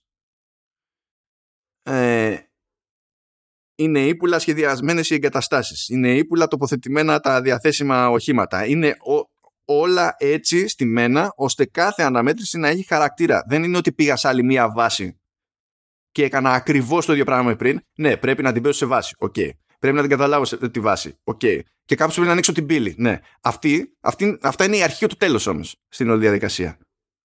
Όλο το ενδιάμεσο έχουν φροντίσει να έχει κάθε φορά ένα, μια ιδιαιτερότητα ώστε να σε αναγκάσουν να προσαρμοστείς. Δεν πρόκειται να πας ντε και καλά με τη μία τακτική που έχεις συνηθίσει και να το κάνεις γιούχου. Βέβαια, επειδή έχουμε βλαμμένο. Θέλω να σου πω, Ηλία, θυμάσαι στον Gears of War που θεωρώ ότι κάθε στιγμή είναι μια ευκαιρία να πάω για σόντομη. Ακόμη και αν αυτό σημαίνει ότι κατά πάσα πιθανότητα θα πεθάνω. Ναι, το θυμάμαι και για το θυμάμαι και γι' αυτό υποφέρω. λοιπόν, θέλω να σου πω ότι ο νέος μου καλύτερος φίλος στο Halo Infinite είναι το, το Hook. Το οποίο Hook, παιδιά, είναι μεγάλη μαγιά, διότι κάνεις pub, μπορείς να πάρεις από το έδαφος ε, μπορείς να πάρεις από το έδαφος παρατημένο όπλο, άμα το στοχεύσεις. Μπορείς να πάρεις όπλο από τα χέρια του άλλου, άμα το στοχεύσεις. Μπορείς να ρίξεις την ασπίδα του άλλου άμα το στοχεύσεις. Ε, μπορείς να κάνεις, ε, να, να το καρφώσεις στην ουσία και μετά να σε τραβήξει προς τα εκεί και να κάνεις με τη μία ε, μελή attack. Στους μικρούς εχθρούς αυτό σημαίνει one hit kill. Και τι έκανα εγώ, Ηλία; Έκανα change με one hit kills. Σαν το βλαμμένο. Σαν το ψυχοπαθή. Έσκαγε μετά ο υπερελίτ, ας πούμε, που ήταν, δεν ήταν απλός elite, βανίλα ήταν με ειδικό armor, με καλύτερο armor και με περισσότερο, περισσότερη ενέργεια κτλ. Λέω, όχι, θα σε φάω με μελή, που δεν το πάθανα ποτέ εγώ αυτό σε Halo. Τέτοια ηλικιότητα δεν την έκανα σε Halo με το hook. Έκανα συνέχεια αυτήν την ηλικιότητα σε Halo, Ηλία. Αυτό, α, αυτό είναι το άλλο που ήθελα να ρωτήσω για το πώς ε, έχει εξελιχθεί η μάχη με νέα tools, ας πούμε. Από ό,τι φαίνεται πάει καλά ναι, γιατί τι γίνεται. Έχει το, μ' αρέσει γιατί το έχουν υπολογίσει. Υπάρχουν, ε, κάποιες, ε, υπάρχουν κάποιοι εχθροί, ας πούμε, που σε ε, πιάνουν στο κυνήγι, έτσι. Θέλεις εσύ, ξέρω εγώ, είσαι σε λίγο περίεργη φάση, έχει πέσει η ασπίδα σου, θες να κερδίσεις λίγο χρόνο να γεμίσει η ασπίδα. Γιατί ξέρεις ότι με, το, με την επόμενη σε είχε φάει, ρε παιδί μου. Γιατί έχει κάσει ο άλλος με το Energy Sword και σου λέει τώρα εδώ. Θα το κάνουμε και μπαμ και η, τα, έχουν υπολογίσει ώστε η ταχύτητα του Master Chief ακόμη και στο run σε κάποιες τέτοιες περιπτώσεις με συγκεκριμένους εχθρούς να μην είναι αρκετή για να τη γλιτώσεις. Άμα απλά τρέχεις. πράγμα που σημαίνει ότι σε εκείνη τη φάση, για να είσαι σίγουρος, πρέπει να χρησιμοποιήσεις το, το grapple, να στοχεύσεις πιο μπροστά στο έδαφος ή άμα θέλεις ψηλά τέλος πάντων, ανάλογα με το ότι έχεις πρόχειρο ρε παιδί μου, για να καταφέρεις να κινηθείς πιο μακριά, πιο γρήγορα. Οπότε κάνει για μάχη, κάνει για traversal, κάνει και για evade, κάνει και για weapon pickup, κάνει και για να σπάς άμυνες, κάνει και τα πάντα όλα.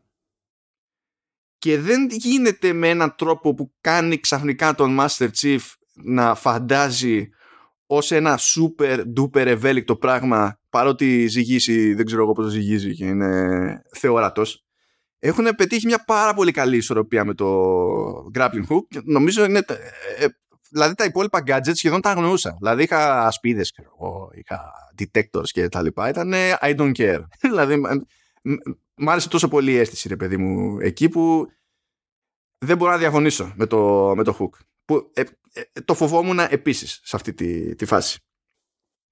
Ε, οπότε με αυτά και με αυτά το ρεζουμέ είναι για μένα τουλάχιστον ότι αυτό που φοβόμουν ότι θα γίνει με στροφή σε open world δεν έγινε. Okay. Ε, αυτό που έγινε είναι ότι πώς λέγαμε προηγουμένως σε ένα Halo ότι πηγαίνουμε, φορτώνει μια αποστολή και εκεί που είσαι τέλος πάντων ε, βλέπεις, τι βλέπεις, υπάρχει τρόπος να πας εκεί. Αυτό έχουν κάνει και πάλι με τη διαφορά ότι δεν σε πηγαίνει με το χέρι ντε και καλά από αποστολή σε αποστολή. Ο κόσμος είναι αρκετά μαζεμένος ώστε να μην μετατρέπεται η όλη φάση σε αγκάρια. Τα points of interest δεν είναι άπειρα για να κάθονται και να σε παιδεύουν. Ε, και όντως μπορείς να αγνοήσεις ένα μάτσο πράγματα παρά μόνο αν είσαι completionist, ας πούμε. Και λες: Θέλω όλα τα Spartan Cores ε, because reasons. Ή έχει κάποια πράγματα που είναι cosmetics σε το multiplayer που εντάξει τι έγινε δεν είναι καν ψόι cosmetics. Είναι για να πούνε ότι έχουμε και κάποια cosmetics που είναι unique, ξέρω εγώ, στο campaign. Και αν έχεις παίξει το campaign, μπορείς να έχεις και αυτά τα cosmetics. Ε, και οπότε όλη μου η φοβία στο αυτό πήγε περίπατο. Ειδικά δε το μεγαλύτερο μέρος του παιχνιδιού όντως σε πηγαίνει από mission σε mission. Και είναι σαν να παίζεις Halo όπως το θυμόσουν ότι έπαιζες Halo. Τώρα, ε, φαντάζομαι ότι μπορεί να, κάποιοι να σφιχτούν λίγο επειδή αυτό σημαίνει πολύ εσωτερικός χώρος στα missions, τα ίδια τα missions δηλαδή αλλά νομίζω ότι ρεφάρει με το πολύ ωραίο design που εντάξει στη δική του Halo είναι αυτή που είναι και απλά φαίνεται πιο εντυπωσιακή τώρα τρελός scale όμω αυτούς τους εσωτερικούς χώρους. Ε, είναι εντυπωσιακό να κάνεις να τους χαζεύεις. Σε, σε οθόνε προκοπής μεταξύ με 4K, 60 Dolby Vision for the ages κτλ. θα είναι άλλη φάση τελείως. Ε, και φροντίζουν να παίζουν για κάποιες παραδόσεις, δηλαδή εμφανίζεται ένας monitor. Λες, έχουμε καεί τόσο πολλές φορές από monitor που τι θα κάνει, τι θα, τι θα κάνει το ρημάδι εδώ πέρα και σε, και σε τσιτώνει. Και καταφέρνει να είναι γνώριμο Halo. Δεν είναι ένα open world Halo. Είναι Halo σε ένα κόσμο, σε μια πραγματικότητα στην οποία έχουμε ε, τεχνολογία που μπορεί να φορτώσει πράγματα αλλιώς, να τα έχει πιο διαθέσιμα και να φροντίζει να έχει ενδιαφέρον και μια διαδρομή από το Α στο Β, χωρίς αυτό να σημαίνει ότι είναι κάποιος εκεί πέρα και σου δίνει side quest και σου λέει πήγαινε εκεί, κάνε αυτό, κάνε εκείνο τέσσερις φορές. Ακόμη και όταν σου λέει που εκεί άξα να σφίγγω με γόλια, σε κάποιες περιπτώσεις που είναι και σε missions κιόλας, στο main, κάνεις κάτι. Καταλαμβάνεις ένα πράγμα και σου λέει Α, έχει άλλα τρία, λέω την κάτσαμε. Έχει μάχες με, με NPCs που είναι στην ομάδα, ας πούμε, μαζί με τον Chief. Group, group, group battles. Ο, όταν, όταν τους πάρεις από το FOB, ναι. Αλλά άμα τους χάσεις, τους έχασες. Μετά πρέπει να ξαναγυρίσεις το FOB για να πεις ότι ξέρεις σου έρχονται καινούργοι. Δεν είναι ότι τους κάνεις summon κτλ. Okay, αυτό, okay. αυτό είναι λίγο περίεργο από την άποψη ότι δεν ξέρω. Φαντάζομαι ότι γι' αυτό έχει μείνει πίσω το κοπ. Ε, εμένα δεν μου έμενε η αίσθηση ότι αυτό το παιχνίδι είναι ακριβώς ότι πρέπει για κοπ και με βάση το narrative δηλαδή. Ναι, γιατί φαντάζομαι ότι το narrative είναι πάρα πολύ συγκεκριμένο στο Master Chief. Δεν ναι, έχει πούμε, την ναι. έκταση που είχε το Halo Reach και τα λοιπά, έτσι, σαν, ε, σαν concept. Όχι. Ε... Και αντίστοιχα Halo 3 με, τον, ε, με Arbiter και ξέρω, ναι, ιστορίες ναι, ναι. Ε, οπότε ε, αρχικά θα πίστευα ότι θα ήταν πιο εύκολο να τοποθετήσουν το κόπ. Αλλά προφανώς επειδή έχουν προσπαθήσει να συνδυάσουν και κάποια online κομμάτι, ίσως το πήγανε πίσω αρκετά για αυτό το κομμάτι. Μάλλον, μάλλον, μάλλον. Νομίζω ότι πρέπει να ψάχνετε λίγο για το πώς έχει νόημα να γίνει αυτό το πράγμα. Ε, Πάντως εκεί που λέει το παιχνίδι, ρε παιδί μου, τώρα κατέλαβες αυτό το πράγμα. Το οποίο είναι, είναι ένα, out of four. Πρέπει να καταλάβεις άλλα τρία. Και λέω, Όχι, όχι, έχουν κάνει αυτήν την ιδέα για να κάνω τέσσερις φορές το ίδιο πράγμα. Και τι κάνει η 343 σε εκείνη την περίπτωση, η Ηλία. σου λέει το πρώτο ήταν το δύσκολο, σου πήρε χρόνο, έκανες αυτό. Κάνουμε τα υπόλοιπα τρία να είναι κατα, ε, τις περισσότερες φορές κοντά και πάντα πολύ πιο σύντομη και εύκολη υπόθεση. Γιατί δεν είναι εκεί για να στα πρίξουμε. Είναι εκεί για να κινηθεί στο χάρτη. Και είναι πολύ σημαντικό αυτό γιατί διατηρεί το, ε, το flow, αυτό το ρυθμό που έχουν τα Halo. Που κανένα άλλο shooter στην ουσία δεν το έχει. Δηλαδή ακόμα και το Half-Life το 2 ε, υπήρχαν στιγμές όπου ήταν flat. Ε, Προφανώς εντάξει δεν είναι shooter με την κλασική έννοια όπως είναι τα, τα Halo, αλλά τα Halo βασίζονται πάρα πολύ στην έννοια του ρυθμού. Οπότε όλα αυτά τα βοηθήματα είναι πολύ σημαντικό, ιδιαίτερα σε ανοιχτό κόσμο, έτσι, για να σε βοηθήσουν να διατηρήσεις αυτή την αίσθηση του Halo ε, της επικής και γρήγορης μάχης. Ναι, και πιστεύω ότι όντως το πετυχαίνουν. Αυτά που λείπουν, δηλαδή, ναι. εντάξει, το ένα πράγμα που δεν έχει πάει κατευθείαν είναι, είναι τα cutscenes. Τα cutscenes είναι πάρα πολύ ωραία. Ε, έχει, έχει μερικές σκηνές που λες ναι τώρα αυτό είναι εντυπωσιακό το ότι δηλαδή μπαίνεις μέσα σε ένα Pelican και βλέπεις απ' έξω γιατί είναι κατεβασμένη μπουκαπόρτα βλέπεις απ' έξω και κινήσεις στο χάρτη και όλα αυτά είναι φορτωμένα από πίσω και ξαφνικά κατεβαίνεις κάτω και βγαίνεις έτσι όπως είσαι και λες ναι, ναι αυτό είναι tech stuff, tech stuff χαίρεσαι βέβαια όλο το cutscene και γενικά τα cutscenes τα, τα ίδια ε, δεν είναι φάση είχα 60 fps γιατί έπρεπε να είναι ε, καλύτερα τα γραφικά στα μοντέλα των χαρακτήρων. Καταλαβαίνεις. Ναι. Αλλά μικρό το κακό. Εκεί που νομίζω ότι μπορεί να σφιχτούν κάποιοι ε, περιέργως θα είναι οι πιο καμένοι με Halo ακριβώς επειδή δεν θα δουν κάποιες αναμετρήσεις στο scale που τους κούφανε σε Halo 2 και Halo 3 και ξέρω Halo Reach κτλ. Το οποίο δεν έχει γίνει κατά λάθος, ε, ταιριάζει με το narrative να μην σημαίνει αυτό το πράγμα αλλά πιστεύω ότι είναι κάτι που θα τους λείψει ρε παιδί μου το οποίο μπορεί να έρθει αργότερα οπότε ε, το ρεζουμέ για μένα είναι ότι περιέργως πιάνει το κλίμα του πρώτου Halo που δεν το περίμενα δεν κάνει ε, δεν κάνουν παρέλαση κλασικές αμαρτίες στο open world game design διότι στην πραγματικότητα το campaign άσχετα με το multiplayer που καλά λέγαμε σε προηγούμενες εκπομπές ότι στην ουσία φτιάχνουν δύο παιχνίδια οι τύποι και το ένα τυχαίνει να είναι ένα πράγμα και το άλλο τυχαίνει να είναι άλλο πράγμα, αλλά έχουν ίδια assets και είναι το ίδιο είδος.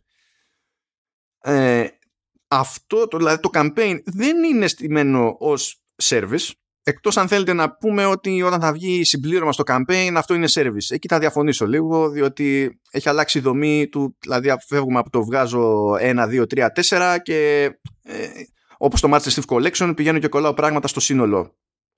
Δεν μπορώ να πω ότι το Master Chief Collection είναι normal παράδειγμα του Game as a Service.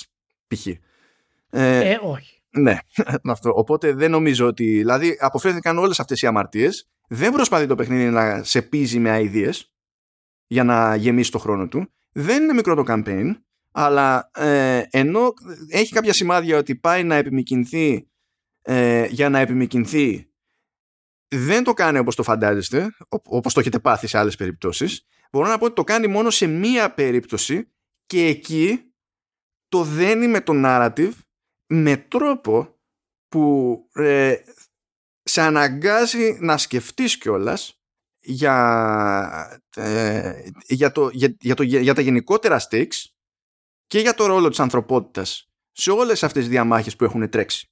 Δηλαδή, ναι, μεν είναι συγκεκριμένα set pieces τέλος πάντων που είναι το ένα μετά το άλλο και έχουν μια κλιμακούμενη δυσκολία, ας πούμε, και τέτοια. Δεν μπορώ να πω πιο συγκεκριμένα, λυπάμαι. Ε, αλλά ταυτόχρονα θέλουν να σου πούνε και κάτι. Η ύπαρξή τους και μόνο δηλαδή αυτών των αναμετρήσεων έχει να σου πει κάτι. Αυτό που μου βγάζει εμένα το παιχνίδι είναι ότι άσχετα με το τι εντύπωση μπορεί να έδωσε, να έδωσε κυρίως σε τεχνικό επίπεδο πέρυσι, όταν το έδειχνε η, η Microsoft και είχαμε όλα τα memes εκεί με τον Craig, ότι ε, πρέπει να έχει περάσει από εκπληκτικό playtesting. Δεν ξέρω πώς ήταν πέρυσι, αλλά σίγουρα δεν πήγε χαμένος ο έξτρα χρόνος. Πραγματικά μου φαίνεται ότι έχει περάσει από εκπληκτικό playtesting και είναι πιο... Τι να πω, όταν ξεκινάει το παιχνίδι, όταν, όταν το φορτώνουμε το παιχνίδι για πρώτη φορά στην κονσόλα, έχει το καινούριο logo animation της C43 Industries που στην ουσία πατάει στη μακέτα που είδαμε όταν πρωτοεμφανίστηκε ο Spencer νομίζω ήταν σε, στα The Game Awards και ε, έδειχνε το σουλούπι γιατί εκεί είχαμε δει νομίζω πρώτη φορά τη, το σασί του Series X που είχαν φτιάξει ένα, ένα βίντεο που έδειχνε έναν ορίζοντα έτσι περίπου σκοτεινό και εμφανιζόταν σαν γυάλινο πλαίσιο το, το σχήμα του Series X κτλ. Αυτό το εικαστικό στην ουσία είναι το βασικό στοιχείο στο, στο νέο logo animation της 343 Industries. Είχαν στόχο να τα συνδυάσουν αυτά με στην ουσία να υπάρχει το παιχνίδι με το λαντσάρισμα και να συμπληρώνει το ένα branding το άλλο. Αλλά νομίζω ότι και το περιεχόμενο του παιχνιδιού το ίδιο ε, σε αναγκάζει να σκεφτείς ως κάτι συγκεκριμένο το Xbox brand και ταιριάζει όντως με, αυτό το, με αυτή την αίσθηση που είχες ε, ή που ήθελες να έχεις με το, από το Halo γενικότερα.